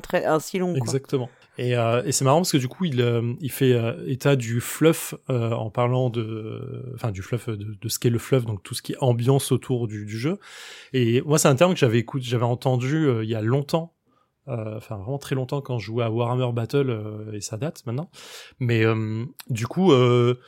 C'est il y a, y a un côté plus que le côté texte d'ambiance dans le fluff pour moi parce qu'il y a aussi un côté respecter euh, euh, une une une enfin l'ambiance ou du moins le l'historique d'un peuple l'historique d'un du jeu ou d'une région ou d'un territoire. Euh, par exemple quand tu je prends l'exemple de Warhammer Battle parce que pour moi ça me parle énormément mais euh, si tu joues euh, Chaos par exemple donc l'armée du chaos qui est très forte au corps à corps mais qui a dans son enfin c'est moins vrai maintenant, mais à l'époque avait zéro machine de tir ou zéro arbalétrier ou, ar- ou arc parce que c'était pas possible à l'époque. Mhm. Euh, en fait, si tu jouais, jouais fluff, c'est-à-dire que tu jouais vraiment avec tout l'aspect de dire je ne joue que des que l'armée pure et dure avec euh, euh, le fait de pas croiser les types de jeux, pas croiser parce que c'était dans l'idée l'historique c'était comme ça. Mais les règles t'autorisent quand même à le faire. Du coup t'avais des trucs qui étaient complètement pétés dans l'idée de se, de dire ok bah je, je prends des, des ar- je crois ça avec une armée qui a du tir euh, je croise les dieux même si dans l'historique ils ne s'entendent pas parce que ça ça crée des, des héros plus forts ou des armées plus fortes. Mais du coup il y avait cet aspect aussi dans le jeu quand on jouait avec mes potes de se dire est-ce que mon armée elle est fluff ou pas? Est-ce qu'elle respecte l'historique de euh, ma propre armée en fait? Et je trouvais ça super intéressant de l'intégrer au jeu dans le sens de se dire euh, on, devait forcément faire une armée qui était fluff parce qu'on voulait avoir Ouais, un qui truc était voilà, cohérente. qui était propre en fait dans, dans l'univers de Et Warhammer. qui s'intégrait dans l'univers ouais, que, dans lequel tu jouais. Exactement. Et ça, je trouve ça super intéressant. Et du coup, dans Magic, euh, tu peux un peu le faire aussi euh, sur certains aspects euh, euh, de type de cartes, de type de, de couleurs ou de ou de ou de, de, de héros que tu vas jouer ou pas, enfin de créatures que tu vas intégrer ou pas. Ça, c'est super intéressant. Les jeux zombies, par exemple, sont complètement fluff parce qu'ils sont euh, full zombies. Et enfin, c'est super intéressant, je trouve. Bah, moi, je trouvais que le, le thème était aussi, enfin, le sujet de Professeur a donné vraiment envie, là, envie de réfléchir à plein de choses auxquelles on a pu, qu'on Ah a pu faire ou jouer qui pourraient s'intégrer dans ce, dans ce, dans cette, dans cette idée, ce concept qu'il développe dans sa chronique. Ouais, clairement. Alors, on va continuer maintenant avec une euh, nouvelle chanson de Dédé, puisque Dédé, euh, depuis euh, septembre, est Dédés Enchanté. Euh, on va voir de quoi il nous, quelle chanson il a choisi ce mois-ci et son adaptation au monde ludique. On l'écoute tout de suite.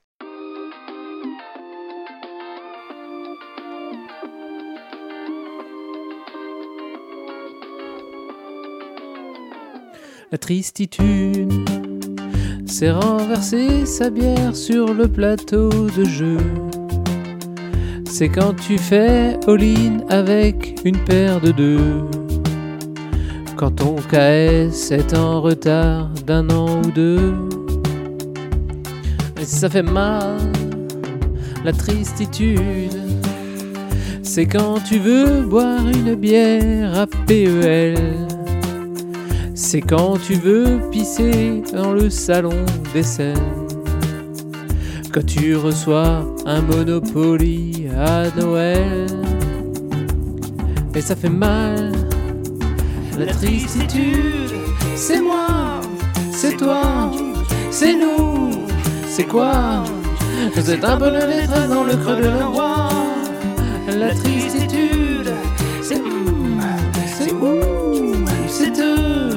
c'est vous. C'est la vie qui te dit que ça va pas du tout. La tristitude, c'est quand tu meurs la première nuit à loup-garou. Quand tu regardes droit dans les yeux le grand Cthulhu. C'est quand Mr. Jack il se casse par l'égout. Et ça fait chier la tristitude. C'est quand tu marches pieds sur un tout petit meeple. C'est jouer à secret Hitler en Israël. C'est quand ton chat saute sur Grand Austria Hotel. Et ça fait mal, mal, mal, mal. La tristitude, c'est moi, c'est toi, c'est nous, c'est quoi? C'est un peu de détresse dans le creux de nos bras. La tristitude, c'est hum, c'est ouh, c'est eux, c'est vous. C'est la vie qui te dit que ça va pas du tout. La tristitude, c'est quand ton week-end jeu c'est juste des roll and ride. Quand ton trivial poursuite date de 88. Quand tu boycottes et asmodées et achètes. Et ça fait mal, la tristitude. C'est devenir styliste, mais pour Théo Rivière. C'est perdre à Jungle Speed contre ta grand-mère. C'est lire les règles françaises de Kingdom Builder. Et ça fait mal, mal, mal, mal. La tristitude, c'est moi, c'est toi, c'est nous, c'est quoi C'est un peu de détresse dans le creux de nos voix. La tristitude, c'est hum, c'est ouh, c'est eux, c'est vous. C'est la vie qui te dit que ça va pas du tout. Non, non, non, la tristitude. La tristitude, la tristitude te donne la triste, la tristitude,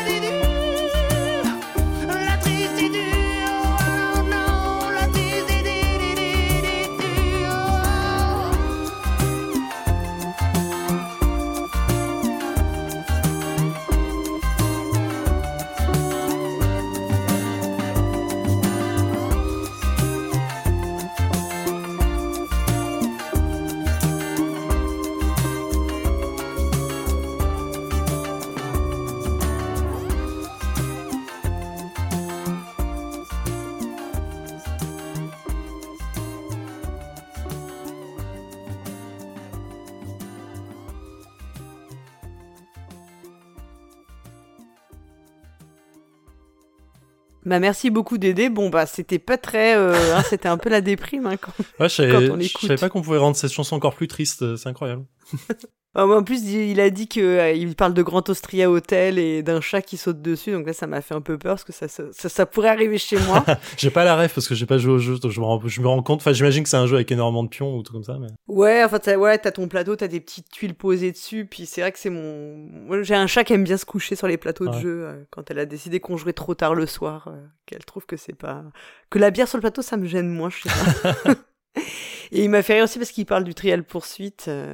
Et moi, j'ai envie de dire que les vieilles éditions, c'était plus facile pour la Géo. T'avais beaucoup moins de pays. Ouais. Tu vois, t'avais URSS, Yougoslavie. Déjà, t'avais éliminé un nombre de pays incalculable, de capitales, de, de questions euh, compliquées. Et c'est marrant parce que euh, le, ce Trivial Pursuit de 88, je l'avais quand j'étais euh, gamin, enfin mes Mm. parents l'avaient en tout cas, c'est la boîte bleue, bleu clair là, et, et effectivement, quand je jouais, bon j'étais gamin, j'étais un peu nul quoi qu'il arrive, mais c'était toujours les questions de géo ou de sport qu'on me, qu'on me posait quoi. C'était- Ah bah moi, c'est des questions roses aussi sur les émissions de télé. Tu vois, aujourd'hui, tu les lis, tu te dis, mais de quoi parle-t-on? Enfin, Ah, c'est hein. complètement. euh, Il y a des émissions dont moi, enfin, toujours aujourd'hui, je n'ai jamais entendu parler de ma vie. Et pourtant, on a forcément, euh, enfin, on avait forcément dans nos connaissances des gens qui regardaient ces trucs-là. Donc, c'est dur, toujours hein. un peu bizarre. Euh, on regrette pas forcément. Enfin, moi, je, le Trial Pursuit, c'est vraiment un jeu qui est pour moi une source de stress euh, énorme. Je, je déteste. Ah, il y a un énorme jugement euh, sur ce jeu, je trouve. euh, tu te sens tellement bête euh, très vite quand tu t'as Mm. pas une réponse et que tout le monde là autour de toi. C'est le l'anti-jeu bienveillance, tu vois. C'est vraiment. Ah ouais, je ouf. trouve que c'est vrai- c'est du très un jeu. C'est vraiment tu peux étaler ton mépris pour les autres dans, dans ce jeu-là. Enfin, bon. Là, ça me rappelle, j'avais fait une,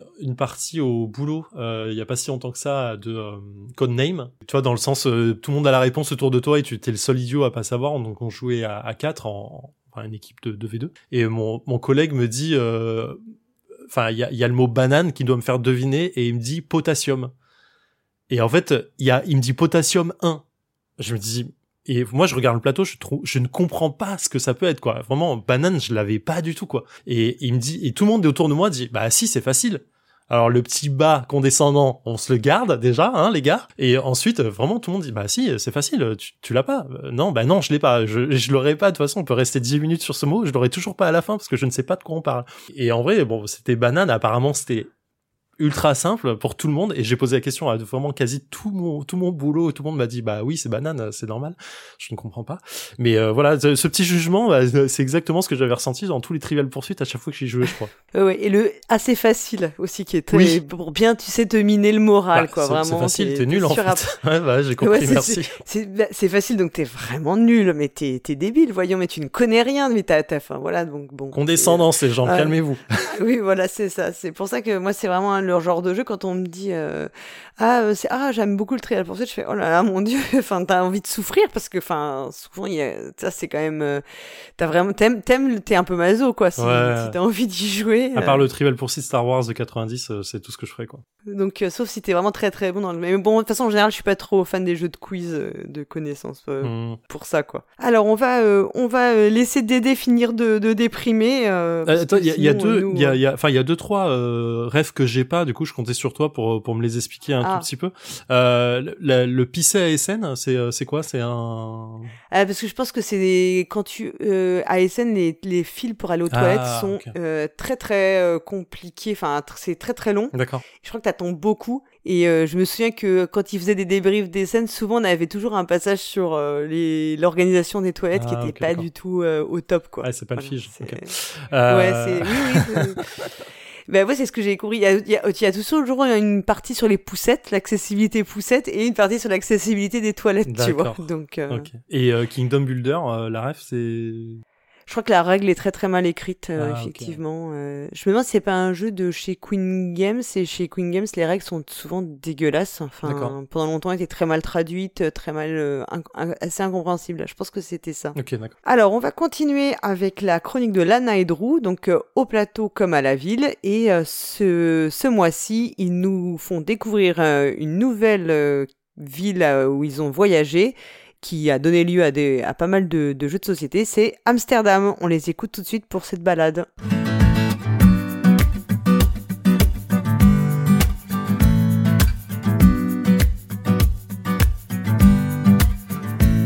Bonjour les joueuses et bonjour les joueurs. Je suis Lana. Et moi, Drew. Dans cette chronique de Au plateau comme à la ville, on visite des villes qui ont inspiré des jeux de société. Ce mois-ci, on quitte le sud de l'Europe et on part pour une capitale où ne siège pas le gouvernement. Une ville chère à Brel et à Rembrandt. Vous l'avez? Allez, on vous glisse dans notre sac à dos pour une balade à Amsterdam.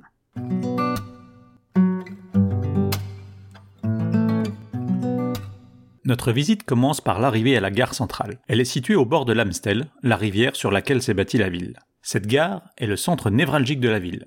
C'est la gare ferroviaire, mais aussi fluviale, une station de métro et le départ de nombreux tramways. Et ceci sans parler de nombreux vélos garés à proximité dans les parkings de trois étages de 2500 places.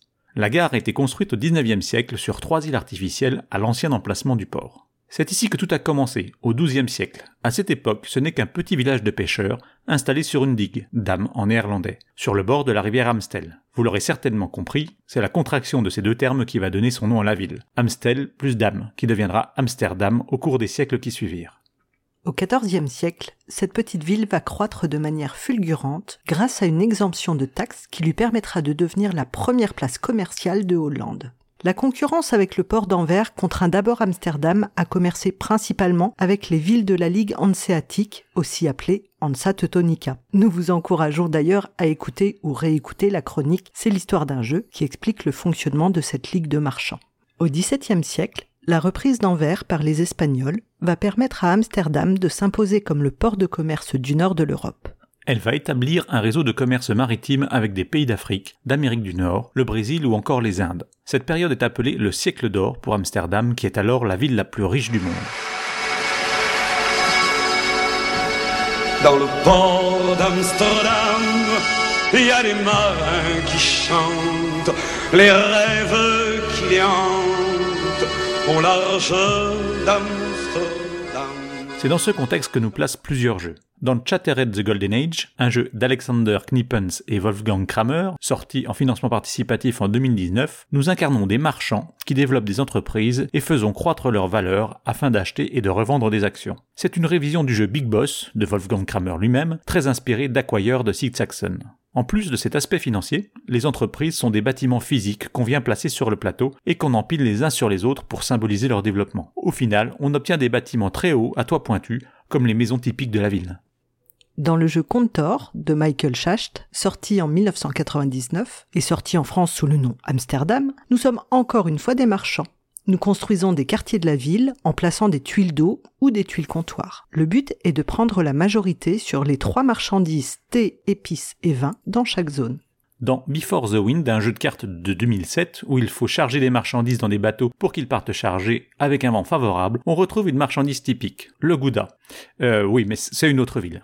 Et nous ne pouvions pas ne pas citer Stéphane Feld, qui, avec ses jeux au nom de ville, pourrait apparaître dans presque toutes nos chroniques. Il prépare actuellement la sortie de son jeu Amsterdam, la révision de Macao. Le plateau représente le centre-ville, avec ses canaux et son port, et une des mécaniques principales est du pick-up and deliver de marchandises et de dockers dans les différents entrepôts du port. Et pour finir sur cette série d'auteurs allemands, nous avons aussi le jeu Merchants of Amsterdam de Rainer Knizia en 2000. C'est un jeu de majorité avec une petite originalité. Dans la boîte, on va trouver un timer pour régir les enchères. On peut mettre une de ces cartes aux enchères et lancer le timer. Celui-ci n'indique pas des secondes, mais des valeurs, et au fur et à mesure que le temps passe, la valeur de l'enchère descend, car nous sommes sur des enchères hollandaises, et le premier à saisir le chrono le stop et achète la carte à la valeur indiquée.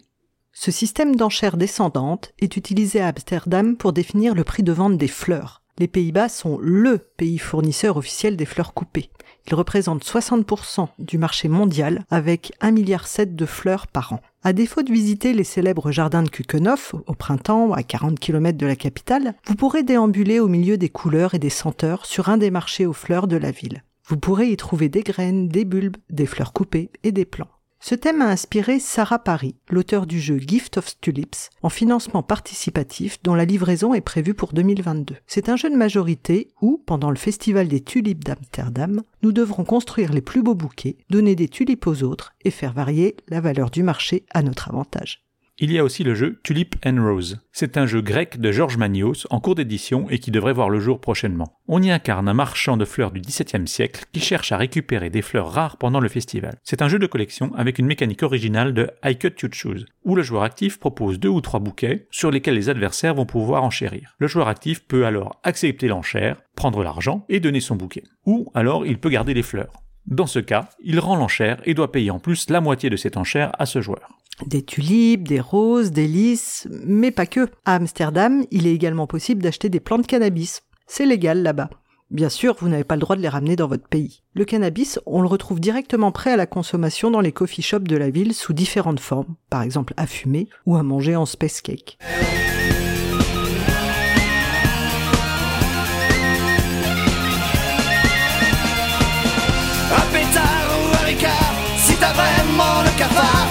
Choisir. Moi je choisis le. Les alcools ont leur soulard, le canard c'est le panard. A qui le mystifient, moi je fais son apologie. Et oui, nous avons trouvé des jeux sur ce thème, notamment The Chaps from Amsterdam de 2009, ce qui veut dire les gars d'Amsterdam. Il est destiné à des joueurs de plus de 18 ans, car on parle de drogue, d'argent, de prison. Il va falloir vendre de la space, acronyme de speed, puff, acide, coke et ecstasy. C'est un jeu à l'intérêt ludique digne d'un jeu de loi où tout se joue sur les lancers de dés. Lors de nos recherches, nous avons aussi trouvé des jeux tels que Widopoly ou The Cannabis Strip, qui, n'en doutons pas, pourraient faire de très bons nanars ludiques pour le pionfesseur. Au centre-ville, il existe un quartier très particulier, le quartier rouge. Après la drogue, nous allons parler de prostitution. Bravo, quel épisode C'est un quartier où les travailleuses du sexe s'affichent en petite tenue dans des vitrines éclairées en rouge à toute heure de jour et de la nuit afin d'attirer le client. Attention à vos enfants si vous arpentez cette partie de la ville. Les ruelles constituant ce quartier se situent en plein centre de la ville, avec certaines vitrines donnant directement sur la vieille église. Les jeux sur le thème du sexe ne sont pas rares, mais rarement intéressants, et malgré la popularité de ce quartier d'Amsterdam, nous n'avons trouvé qu'un seul jeu qui y fait directement référence. Il s'agit d'un jeu de 2020, A Death in Red Light, un jeu de déduction où l'on incarne un inspecteur de police enquêtant sur une mort suspecte au cœur de ce quartier. Que cela soit pour les coffee shops ou les vitrines rouges, la municipalité a lancé depuis quelques années un programme afin d'en réduire le nombre. Il existe aussi des bars plus classiques pour, par exemple, boire une Heineken, bière brassée dans la ville jusqu'en 1988. Si vous allez au pool bar, au centre-ville, vous pourrez également jouer au billard typique du pays, le billard hollandais. Vous savez, on en voit régulièrement dans les jeux surdimensionnés. Il s'agit d'un grand plateau de bois en long sur lequel il faut faire glisser des palets en bois dans des cases qui rapportent des points. Et les palets qui ne sont pas dans les cases vont nous gêner à faire rentrer les palets suivants. Nous vous mettrons une photo dans le billet. Nous ne pouvons évidemment pas quitter Amsterdam sans parler de ces canaux inscrits au patrimoine mondial de l'UNESCO. Il s'agit de quatre canaux semi-circulaires concentriques autour de la gare qui s'étendent sur 14 km et sont traversés par 80 ponts. Ces canaux permettent à Amsterdam de rivaliser avec Bruges et Hambourg pour le titre de Venise du Nord. Mais dis-moi, Bruges et Hambourg, c'est des jeux de Feld, non? Non.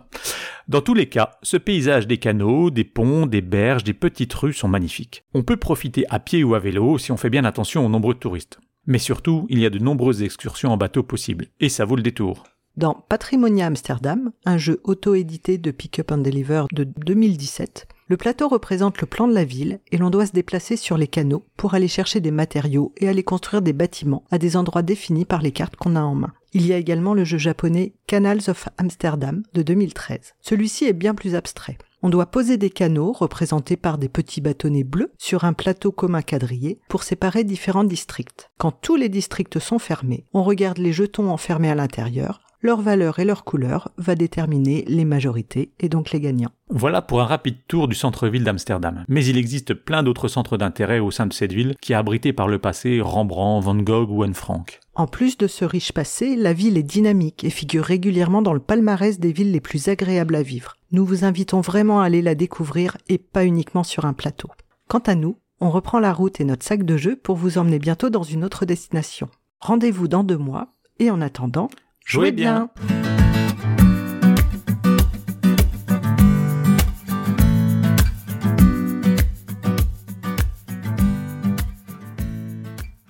Eh ben merci euh, beaucoup Lana et Drew. Alors est-ce que toi Zef t'es déjà allé à Amsterdam ou pas du tout? Non, pas du tout. Et il me donne, euh, enfin, je c'est une ville que j'ai envie de visiter de base, mais euh, il me donne extrêmement envie. Mais franchement, je j'admire beaucoup euh, cette chronique parce que euh, le, le, le nombre de références, de recherches, euh, enfin, ce qu'il y a est incroyable. Je trouve que c'est c'est vraiment, euh, enfin, assez agréable. J'ai l'impression de d'écouter une émission d'Arte en fait, tu vois. De... Ouais.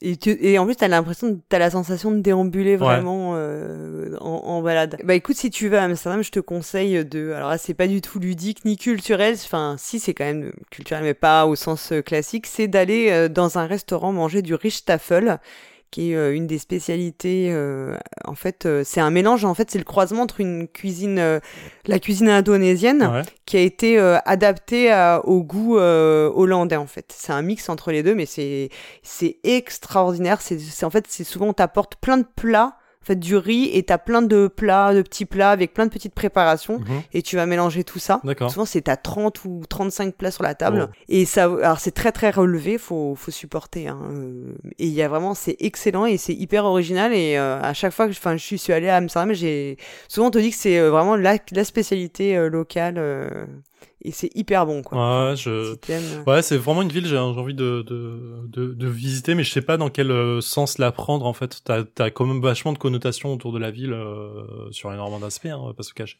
Ben oui, t'as les, t'as le côté, bah c'est, enfin il l'évoque, hein, t'as le côté euh, un peu plus, euh, c'est pour ça qu'on disait que c'était pas une émission forcément pour les enfants, Ouais. mais t'as tout ce qui est euh, lié au quartier rouge et la prostitution et aussi bah, au, au coffee shop. Ouais. Donc ça c'est des choses qui sont euh, donc euh, assez euh, pas, pas perturbantes, mais c'est vrai que quand, enfin voilà, c'est pas du tout que nous quelque chose qu'on connaît euh, et qu'on expérimente et bon, ça, ça c'est toujours assez per, enfin moi je sais que le quartier rouge avec les vitrines c'est très perturbant quand il va. Ouais, j'imagine c'est ouais, quelque chose qui m'a vraiment mis très mal à l'aise en fait. Vraiment, je trouve les coffee shops moins mettent moins mal à l'aise que les que les vitrines quoi. Ouais. Enfin, Et comme c'est deux aspects qui m'attirent pas des masses, en vrai, bah, je suis un peu mode, bon, je sais pas, je suis pas sûr de, de voilà. perdre Et une après partie de la sinon ville, t'as quoi. toute la partie euh, si t'aimes les musées, euh, oui, euh, tu tu vas être vraiment servi. Il y a aussi le côté se ba- balade sur les canaux qui est hyper agréable. Mais euh, voilà, si t'as l'occasion, on a le, le Van Gogh Museum est très très bien, euh, le Rich Museum très très bien aussi. Enfin voilà, t'as t'as ces deux aspects euh, très très vraiment à, l'opposé quoi. Ouais, en plus. Mais après les coffee shops, t'as des coffee shops qui sont pas du tout, enfin c'est comme des cafés normaux en oui, fait. oui, non, mais je doute pas de ça, mais du coup, comme à chaque fois j'en ai parlé avec des, des gens, euh, en général, c'est euh, les, les deux aspects qui attirent le plus entre guillemets dans, dans cette ville-là, et le, la motivation générale pour y aller. Je me dis bon, en fait, je vais pas, euh, je suis pas sûr de vouloir y aller euh, réellement, quoi. Je vais peut-être perdre l'intérêt de la ville. En vrai, je suis en train de regarder en même temps euh, qu'on parle, et euh, il y a quand même pas mal euh, de géocache là-bas, donc je pense que Tu vas pouvoir aller faire un petit Ouais, ouais. week-end geocaching euh, Ouais, il y a visite. quand même pas mal de, de, à faire et euh, c'est assez c'est assez motivant je pense de base euh, d'y aller pour ça. Une idée de une idée de voyage euh, et en plus c'est pas hyper loin de de, enfin, Non, de clairement, non. nous quoi, c'est assez facile accessible. Eh bien, on va continuer maintenant avec bah, la, ta chronique. Hein. Ça, c'est le, le moment cool aussi des chroniques, c'est qu'on peut s'auto-présenter, Ah. s'auto-féliciter, s'auto-remercier, c'est bien. Donc, on va écouter ta nouvelle chronique de donc dans Soliloque, consacrée au jeu solo. Et donc, de quel jeu solo tu nous parles ce mois-ci, Zef Je vous parle, je, je fais euh, un, un pas mais à culpa, mais un espèce de rattrapage de euh, de vos erreurs passées euh, et du coup euh, je Ouais. parle de Legendary. Alors, on t'écoute tout de suite. Bonjour les joueuses, bonjour les joueurs, c'est Zéphiriel et vient le moment de votre chronique consacrée à l'onanisme ludique soliloque. Aujourd'hui, j'ai le bonheur, le plaisir et l'enthousiasme pour vous parler. Tu joues jamais en solo ou? J'ai toujours l'impression d'être le, le gars qui fête le nouvel an tout seul. Et oh là, qu'est-ce que c'est que ça? Excusez-moi. Aujourd'hui, j'ai le bonheur, le plaisir et l'enthousiasme. Quand tu réussis un truc, tu peux le partager avec personne, t'es tout seul. Ah, Il y a un truc qui passe plus là, c'est bizarre depuis euh, cette chronique, je sais pas. Aujourd'hui, j'ai le. Ouais, mais en fait, tu, tu vas garder la voix à l'intérieur parce que sinon tu passes pour un débile. Tu passes pour un débile. Tu passes pour un débile.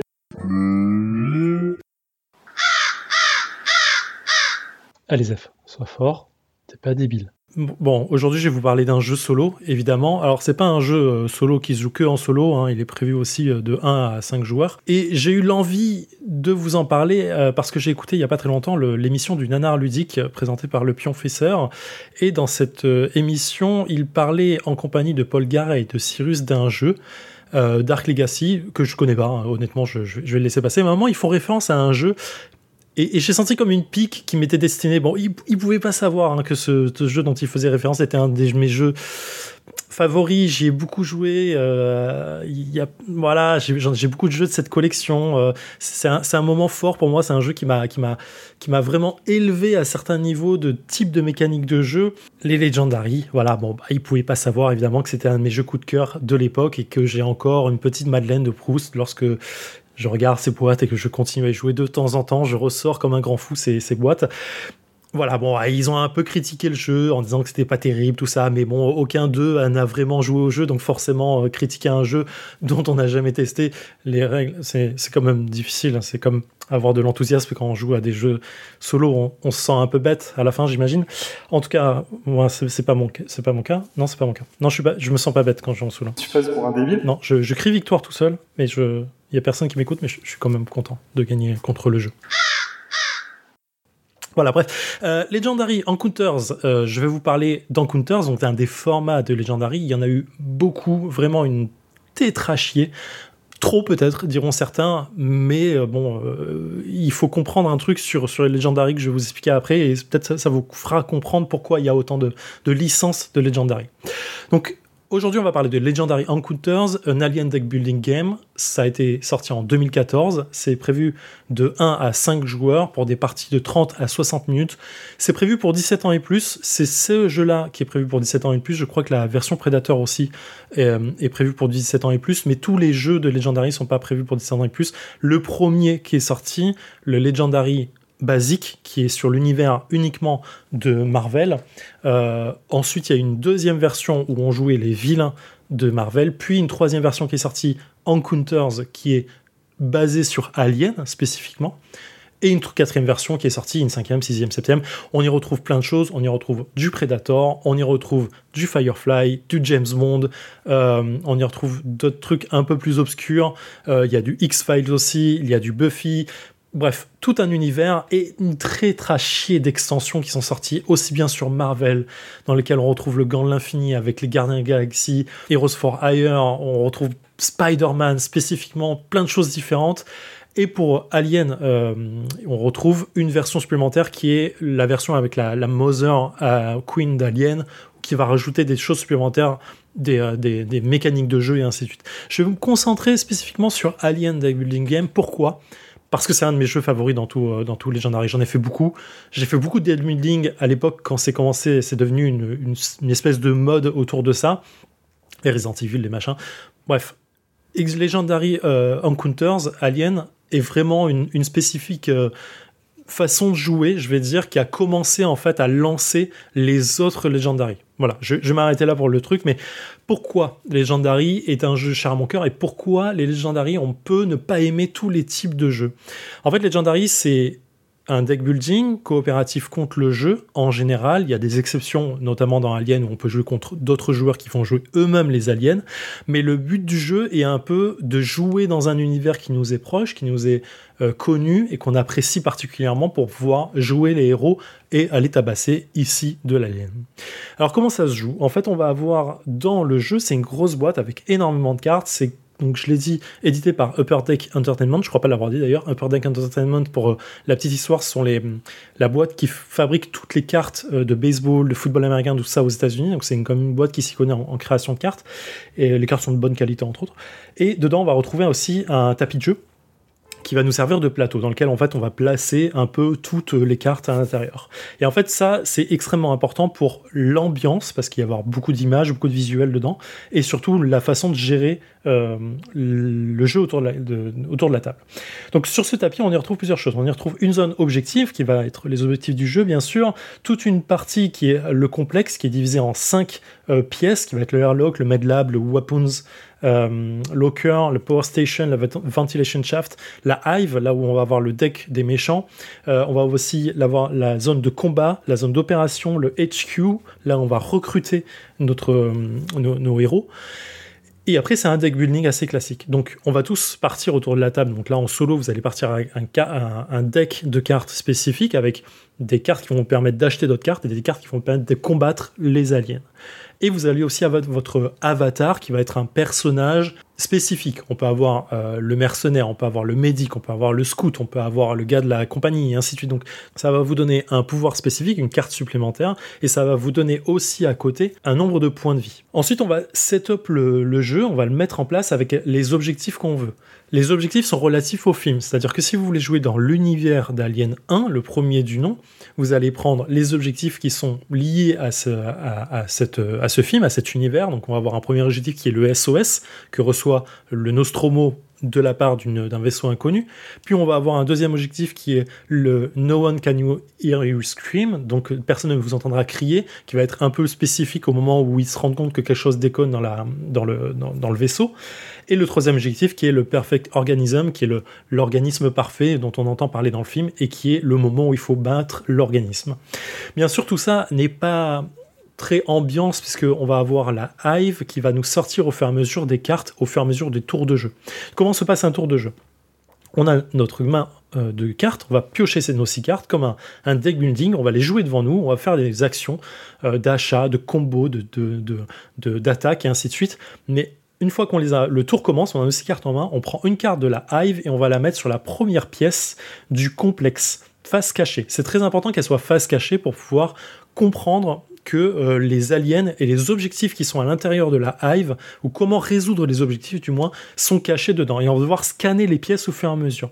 Et au fur et à mesure que des tours, la hive va pousser la carte précédente vers la gauche, et une fois qu'elle va arriver au bout de, cette, euh, de ce complexe, elle va partir dans la combat zone. Et pour chaque carte dans la combat zone, le joueur dont c'est le tour va prendre une blessure. Et ça va très vite. Les blessures sont tirées euh, au hasard, parce que c'est des cartes euh, blessures. Il y a des blessures qui valent 0, il y a des blessures qui valent 1, 2, 3, 4, parfois 5, et c'est extrêmement violent, et parfois le jeu peut partir en couille très très très rapidement. Donc en fait, tout le, tout le jeu, tout le setup du jeu se tourne un peu sur la coopération comme un deck building contre le jeu, hein, c'est assez classique là-dessus. On en retrouve beaucoup euh, des sensations de jeu, on les retrouve un peu dans Marvel Champions par exemple, ce côté, ok, moi je peux m'occuper de cet alien au tour suivant, Euh, moi je peux m'occuper de résoudre la mission à ce tour-là, ah putain, j'ai rien, ok, je vais devoir faire, désolé, je vais devoir acheter des cartes à ce tour-ci, je pourrais rien faire. Donc il y a une espèce de communication quand on est en groupe.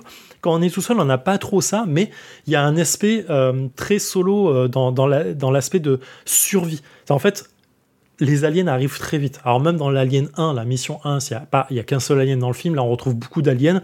On va retrouver aussi beaucoup d'œufs euh, qui vont exploser à la gueule avec les, les, le facehugger et ainsi de suite. Donc c'est assez intéressant. Je, trouve qu'ils ont réussi justement dans ces jeux-là, dans Legendary, spécifiquement Alien, mais dans Predators aussi, euh, réussi à recréer l'ambiance qu'on peut retrouver dans les films ou dans l'univers du moins dans lequel on joue, à travers les cartes, à travers la méta du jeu, à travers les missions du jeu. Et comment on va résoudre ça? Visuellement, on peut ne pas aimer ce jeu, parce que la licence coûte cher, je peux complètement le comprendre, et du coup, je pense que les créateurs de Legendary, du moins les éditeurs, n'ont pas pu ou voulu dépenser énormément de thunes pour acheter les, images du film pour pouvoir le faire le jeu. Et là, on se retrouve en fait avec des images qui sont dessinées, qui sont tirées des comics aliens directement. Donc, parfois, ça crispe un peu. C'est pas très joli. Euh, cer- certains personnages sont pas très jolis. Ripley sur certains, sur certains aspects sont euh, pas très très jolis. Les aliens, ça va en général, ça reste des monstres, donc ça reste assez bien à faire. Euh, on va retrouver Hudson qui est pas très beau. X dans Alien 2 non plus, qui est pas très ouf. Mais globalement, on reste sur un univers assez, assez beau visuellement, assez homogène en tout cas. Donc voilà, l'idée c'est d'arriver à la fin des trois missions. Le temps s'accélère au fur et à mesure parce qu'on va piocher dans la hive les cartes et elles vont se pousser. Et moins on arrive à les détruire, plus ça arrive dans la combat zone et plus on va vraiment prendre des coups dans la gueule. Et le jeu a aussi une notion de coordination parce que certaines cartes ont des mots-clés type coordinate qui vont se permettre de OK, moi je vais t'aider sur ça, j'ai joué cette carte à ton tour pour t'aider et te faire plus de dégâts ou t'aider à acheter une carte et ainsi de suite ou te soigner. Donc voilà, il y a tout un, tout un univers qui est là, mais j'insiste sur cet aspect. Le jeu date de 2014. Aujourd'hui, il ne, il n'est plus révélateur de ce qu'est le deck building. On trouve beaucoup mieux. Marvel Champions a un côté plus dynamique, moins lourd de jeu, euh, pour prendre que cet exemple-là, bien sûr, mais c'est le cas pour beaucoup de jeux. On a moins un aspect euh, scénarisation euh, qu'on peut l'avoir dans Horror Arkham, par exemple.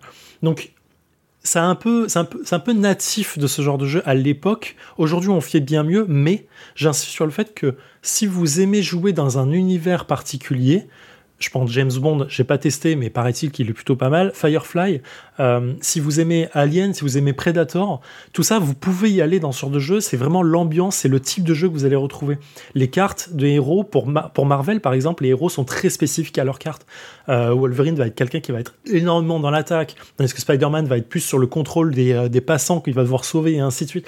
Donc il y a vraiment un, un univers cohérent là-dessus et je trouve qu'il y a un travail très particulier, très soigné qui a été fait sur ce, sur ce type de jeu-là et c'est pour ça que j'aime énormément ce jeu-là.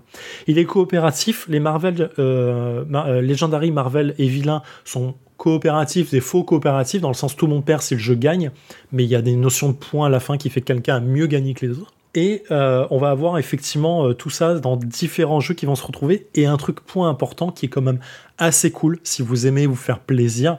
Si vous avez deux ou trois Legendary, les univers peuvent se croiser parce que c'est les mêmes règles de jeu tout le temps, quasi tout le temps. C'est-à-dire que si vous voulez prendre, allez, soyons fous, l'univers de James Bond et le croiser avec Marvel et voir le croiser avec Alien, vous pouvez le faire. Alien versus Predator, c'est possible. Euh, X-Men versus Alien versus Predator, ça reste aussi possible. Ça mélange tout, c'est assez cool dans l'idée. Pour avoir fait du Predator versus Alien, c'est assez cool à jouer en vrai. Predator a ce truc encore plus cool de dire que le jeu de base vous permet de jouer côté Predator ou côté humain.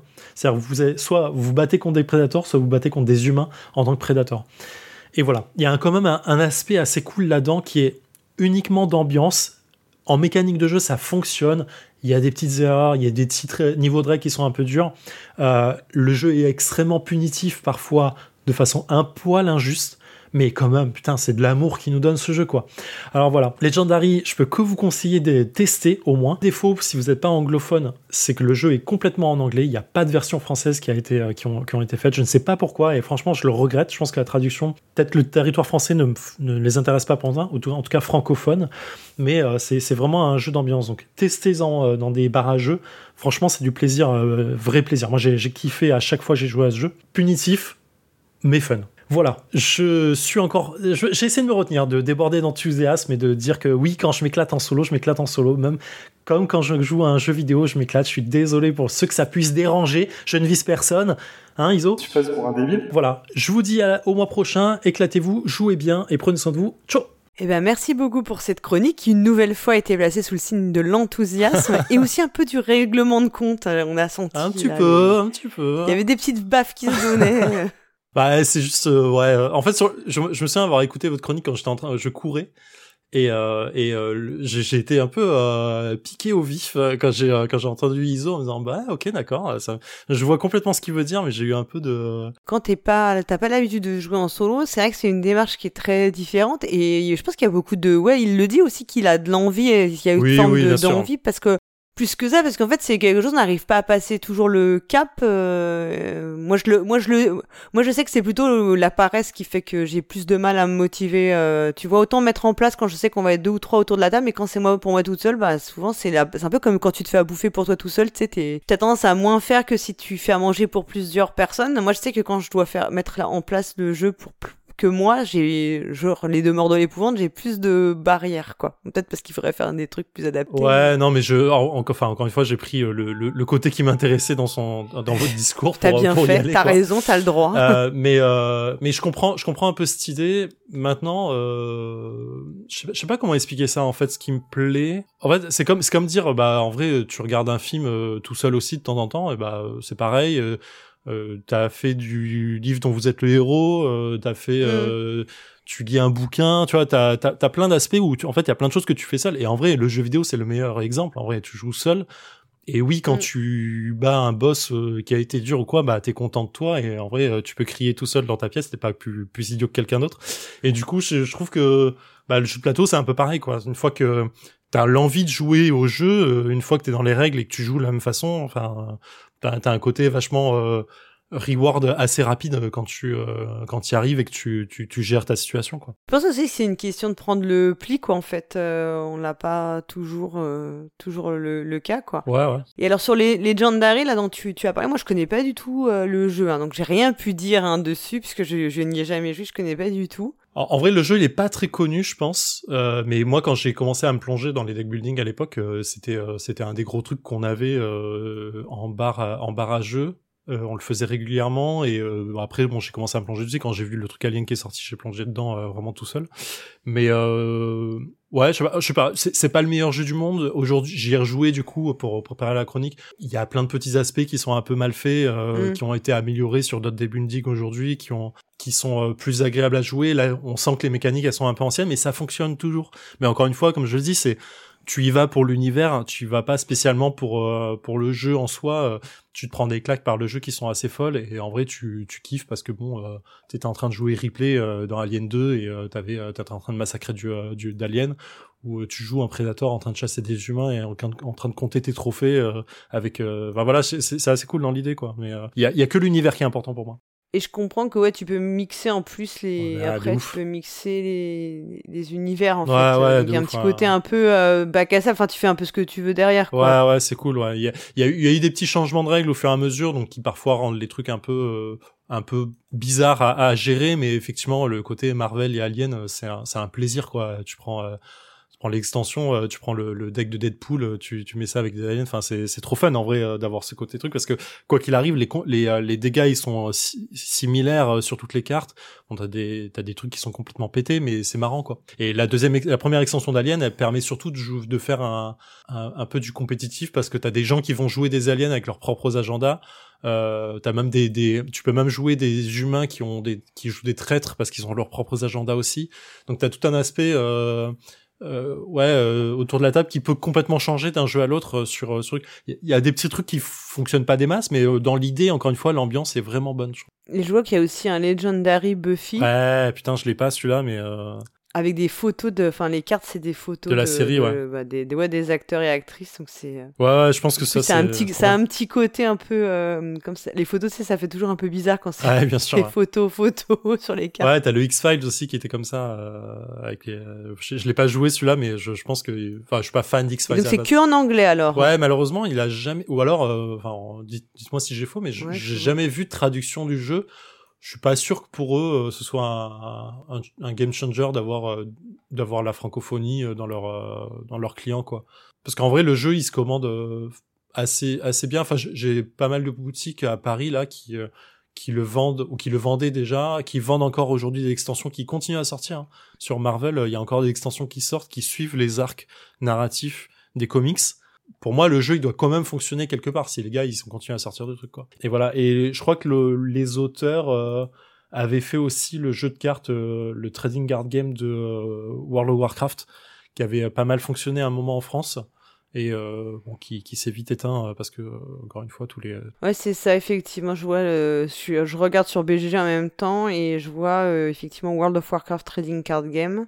Et euh, bon, bah, c'est un jeu qui a pas fonctionné des masses parce que euh, en face de Magic, c'est toujours dur de, de trouver son public, mais euh, mais qui était qui était fun. Moi, j'ai joué pendant un temps. J'avais euh, j'avais un deck voleur qui était qui était cool.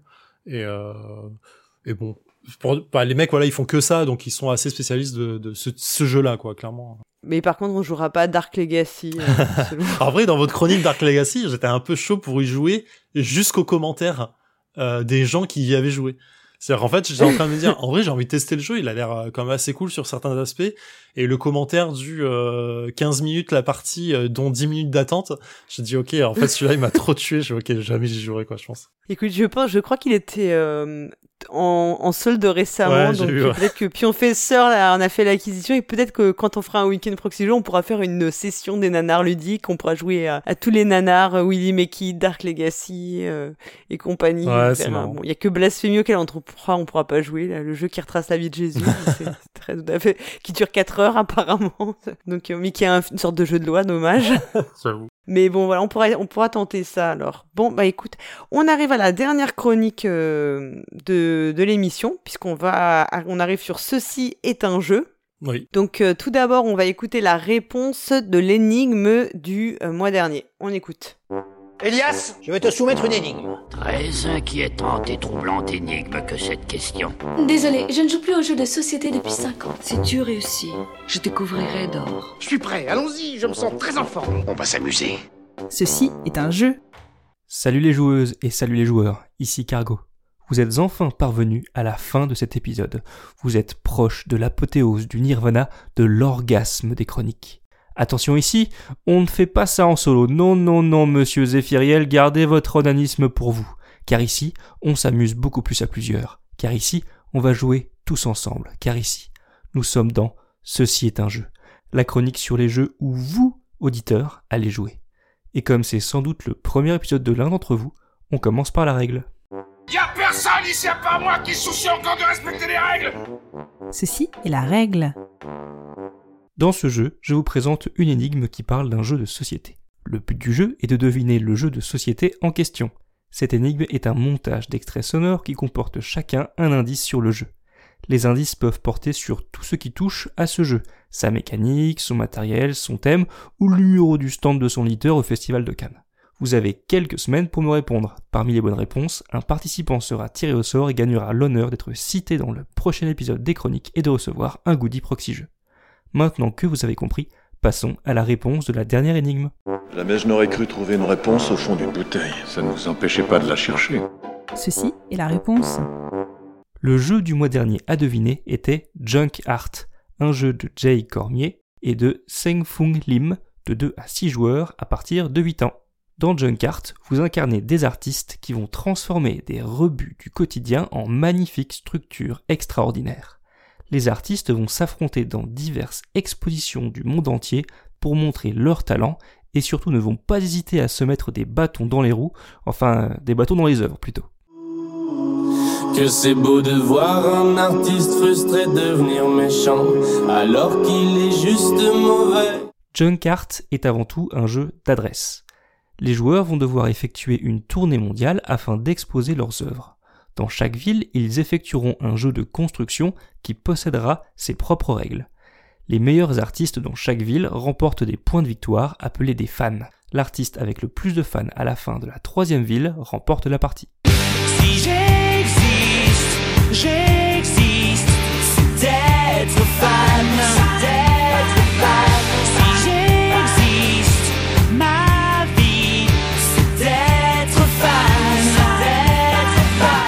Le jeu est composé de 60 pièces de bois en tout, comprenant 15 pièces différentes dans 4 couleurs. Ah, Ça fait un bon paquet de matériel.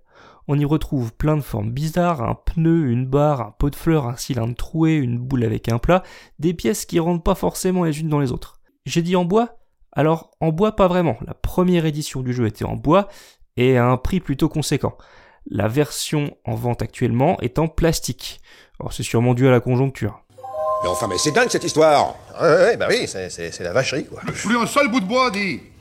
Puis c'est pas la peine d'aller chercher ch- chez les, chez les voisins, c'est pareil. Enfin, qu'est-ce qui s'est passé, bon Dieu? C'est la première année que ça fait ça Non, ouais, je crois que les facteurs sont multiples, hein. on- Oui, on- c'est- c'est c'est une question de, de conjoncture. Remarquez, je dis ça, mais ce voilà, ça fait peu de temps que je le connais, je suis même pas sûr qu'il faille le mettre là. Il y a également 60 cartes représentant les pièces du jeu et 15 cartes villes résumant les règles de leurs expositions. Junkart est un jeu d'équilibre. Dans chaque ville, on va chercher à construire la plus haute, la plus robuste, la plus stable ou la plus conséquente des œuvres.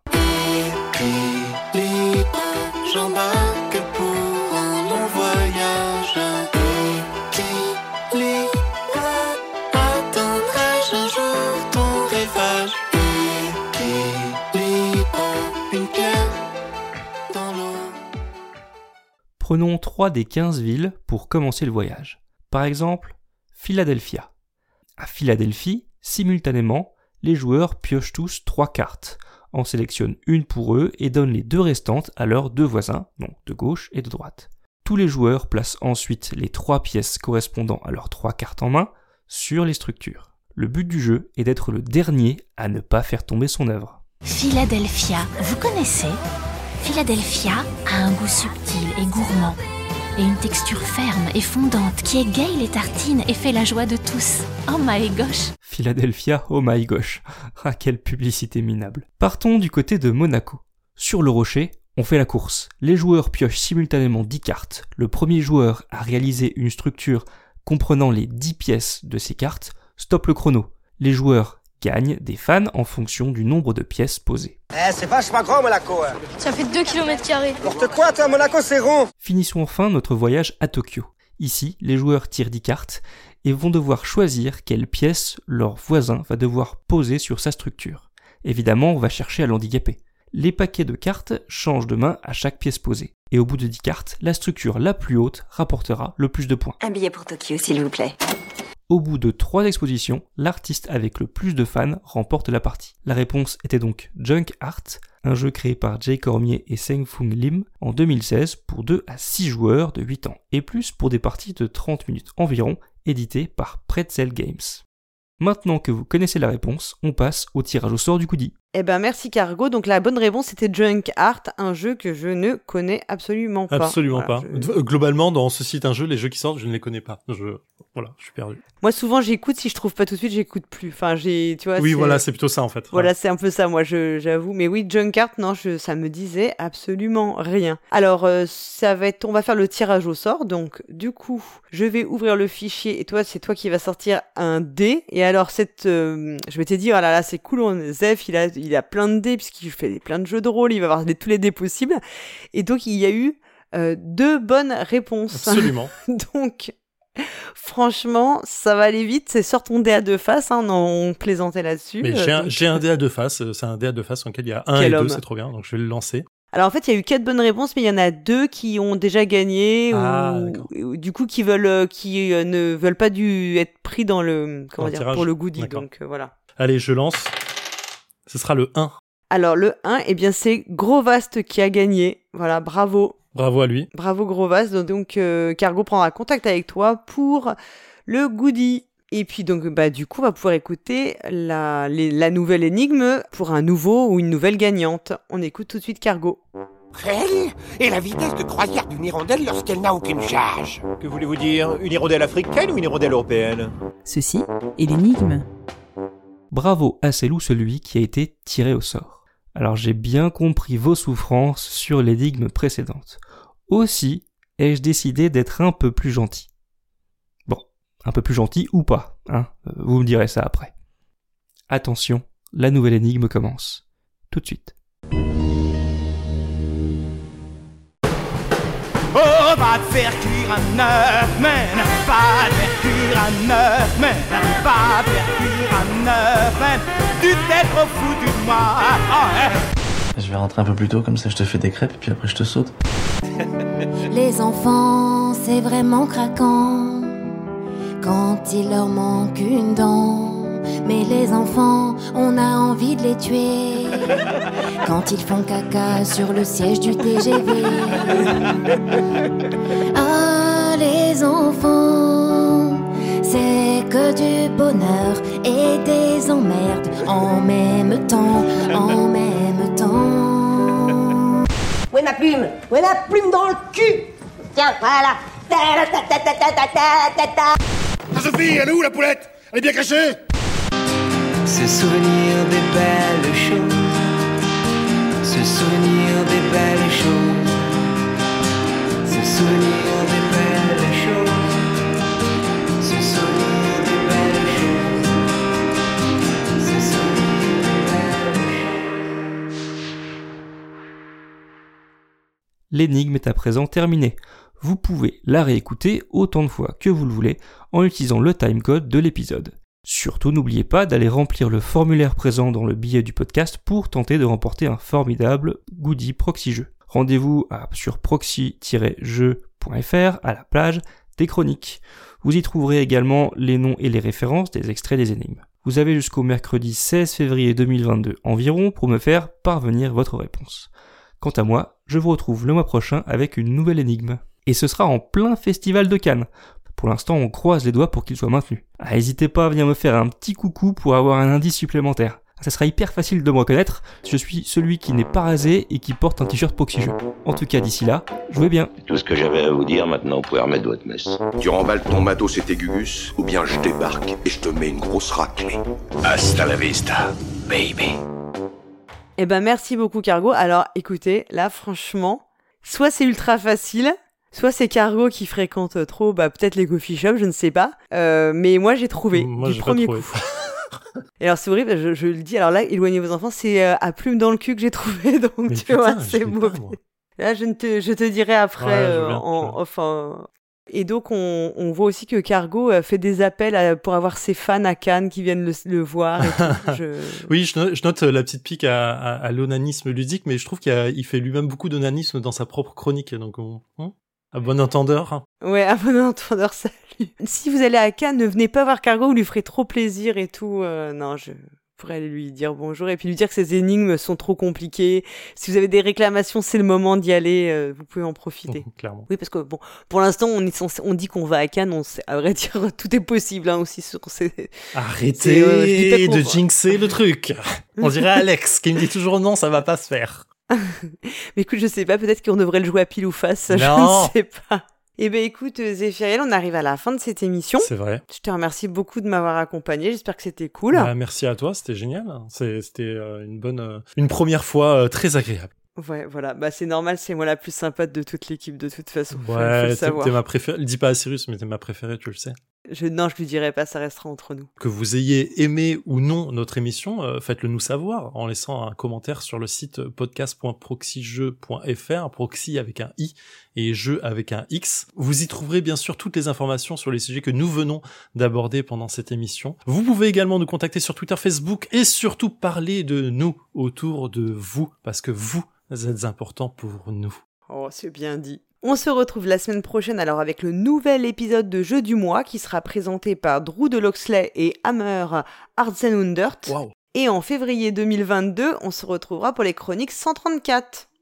Et en attendant, Jouez bien. bien.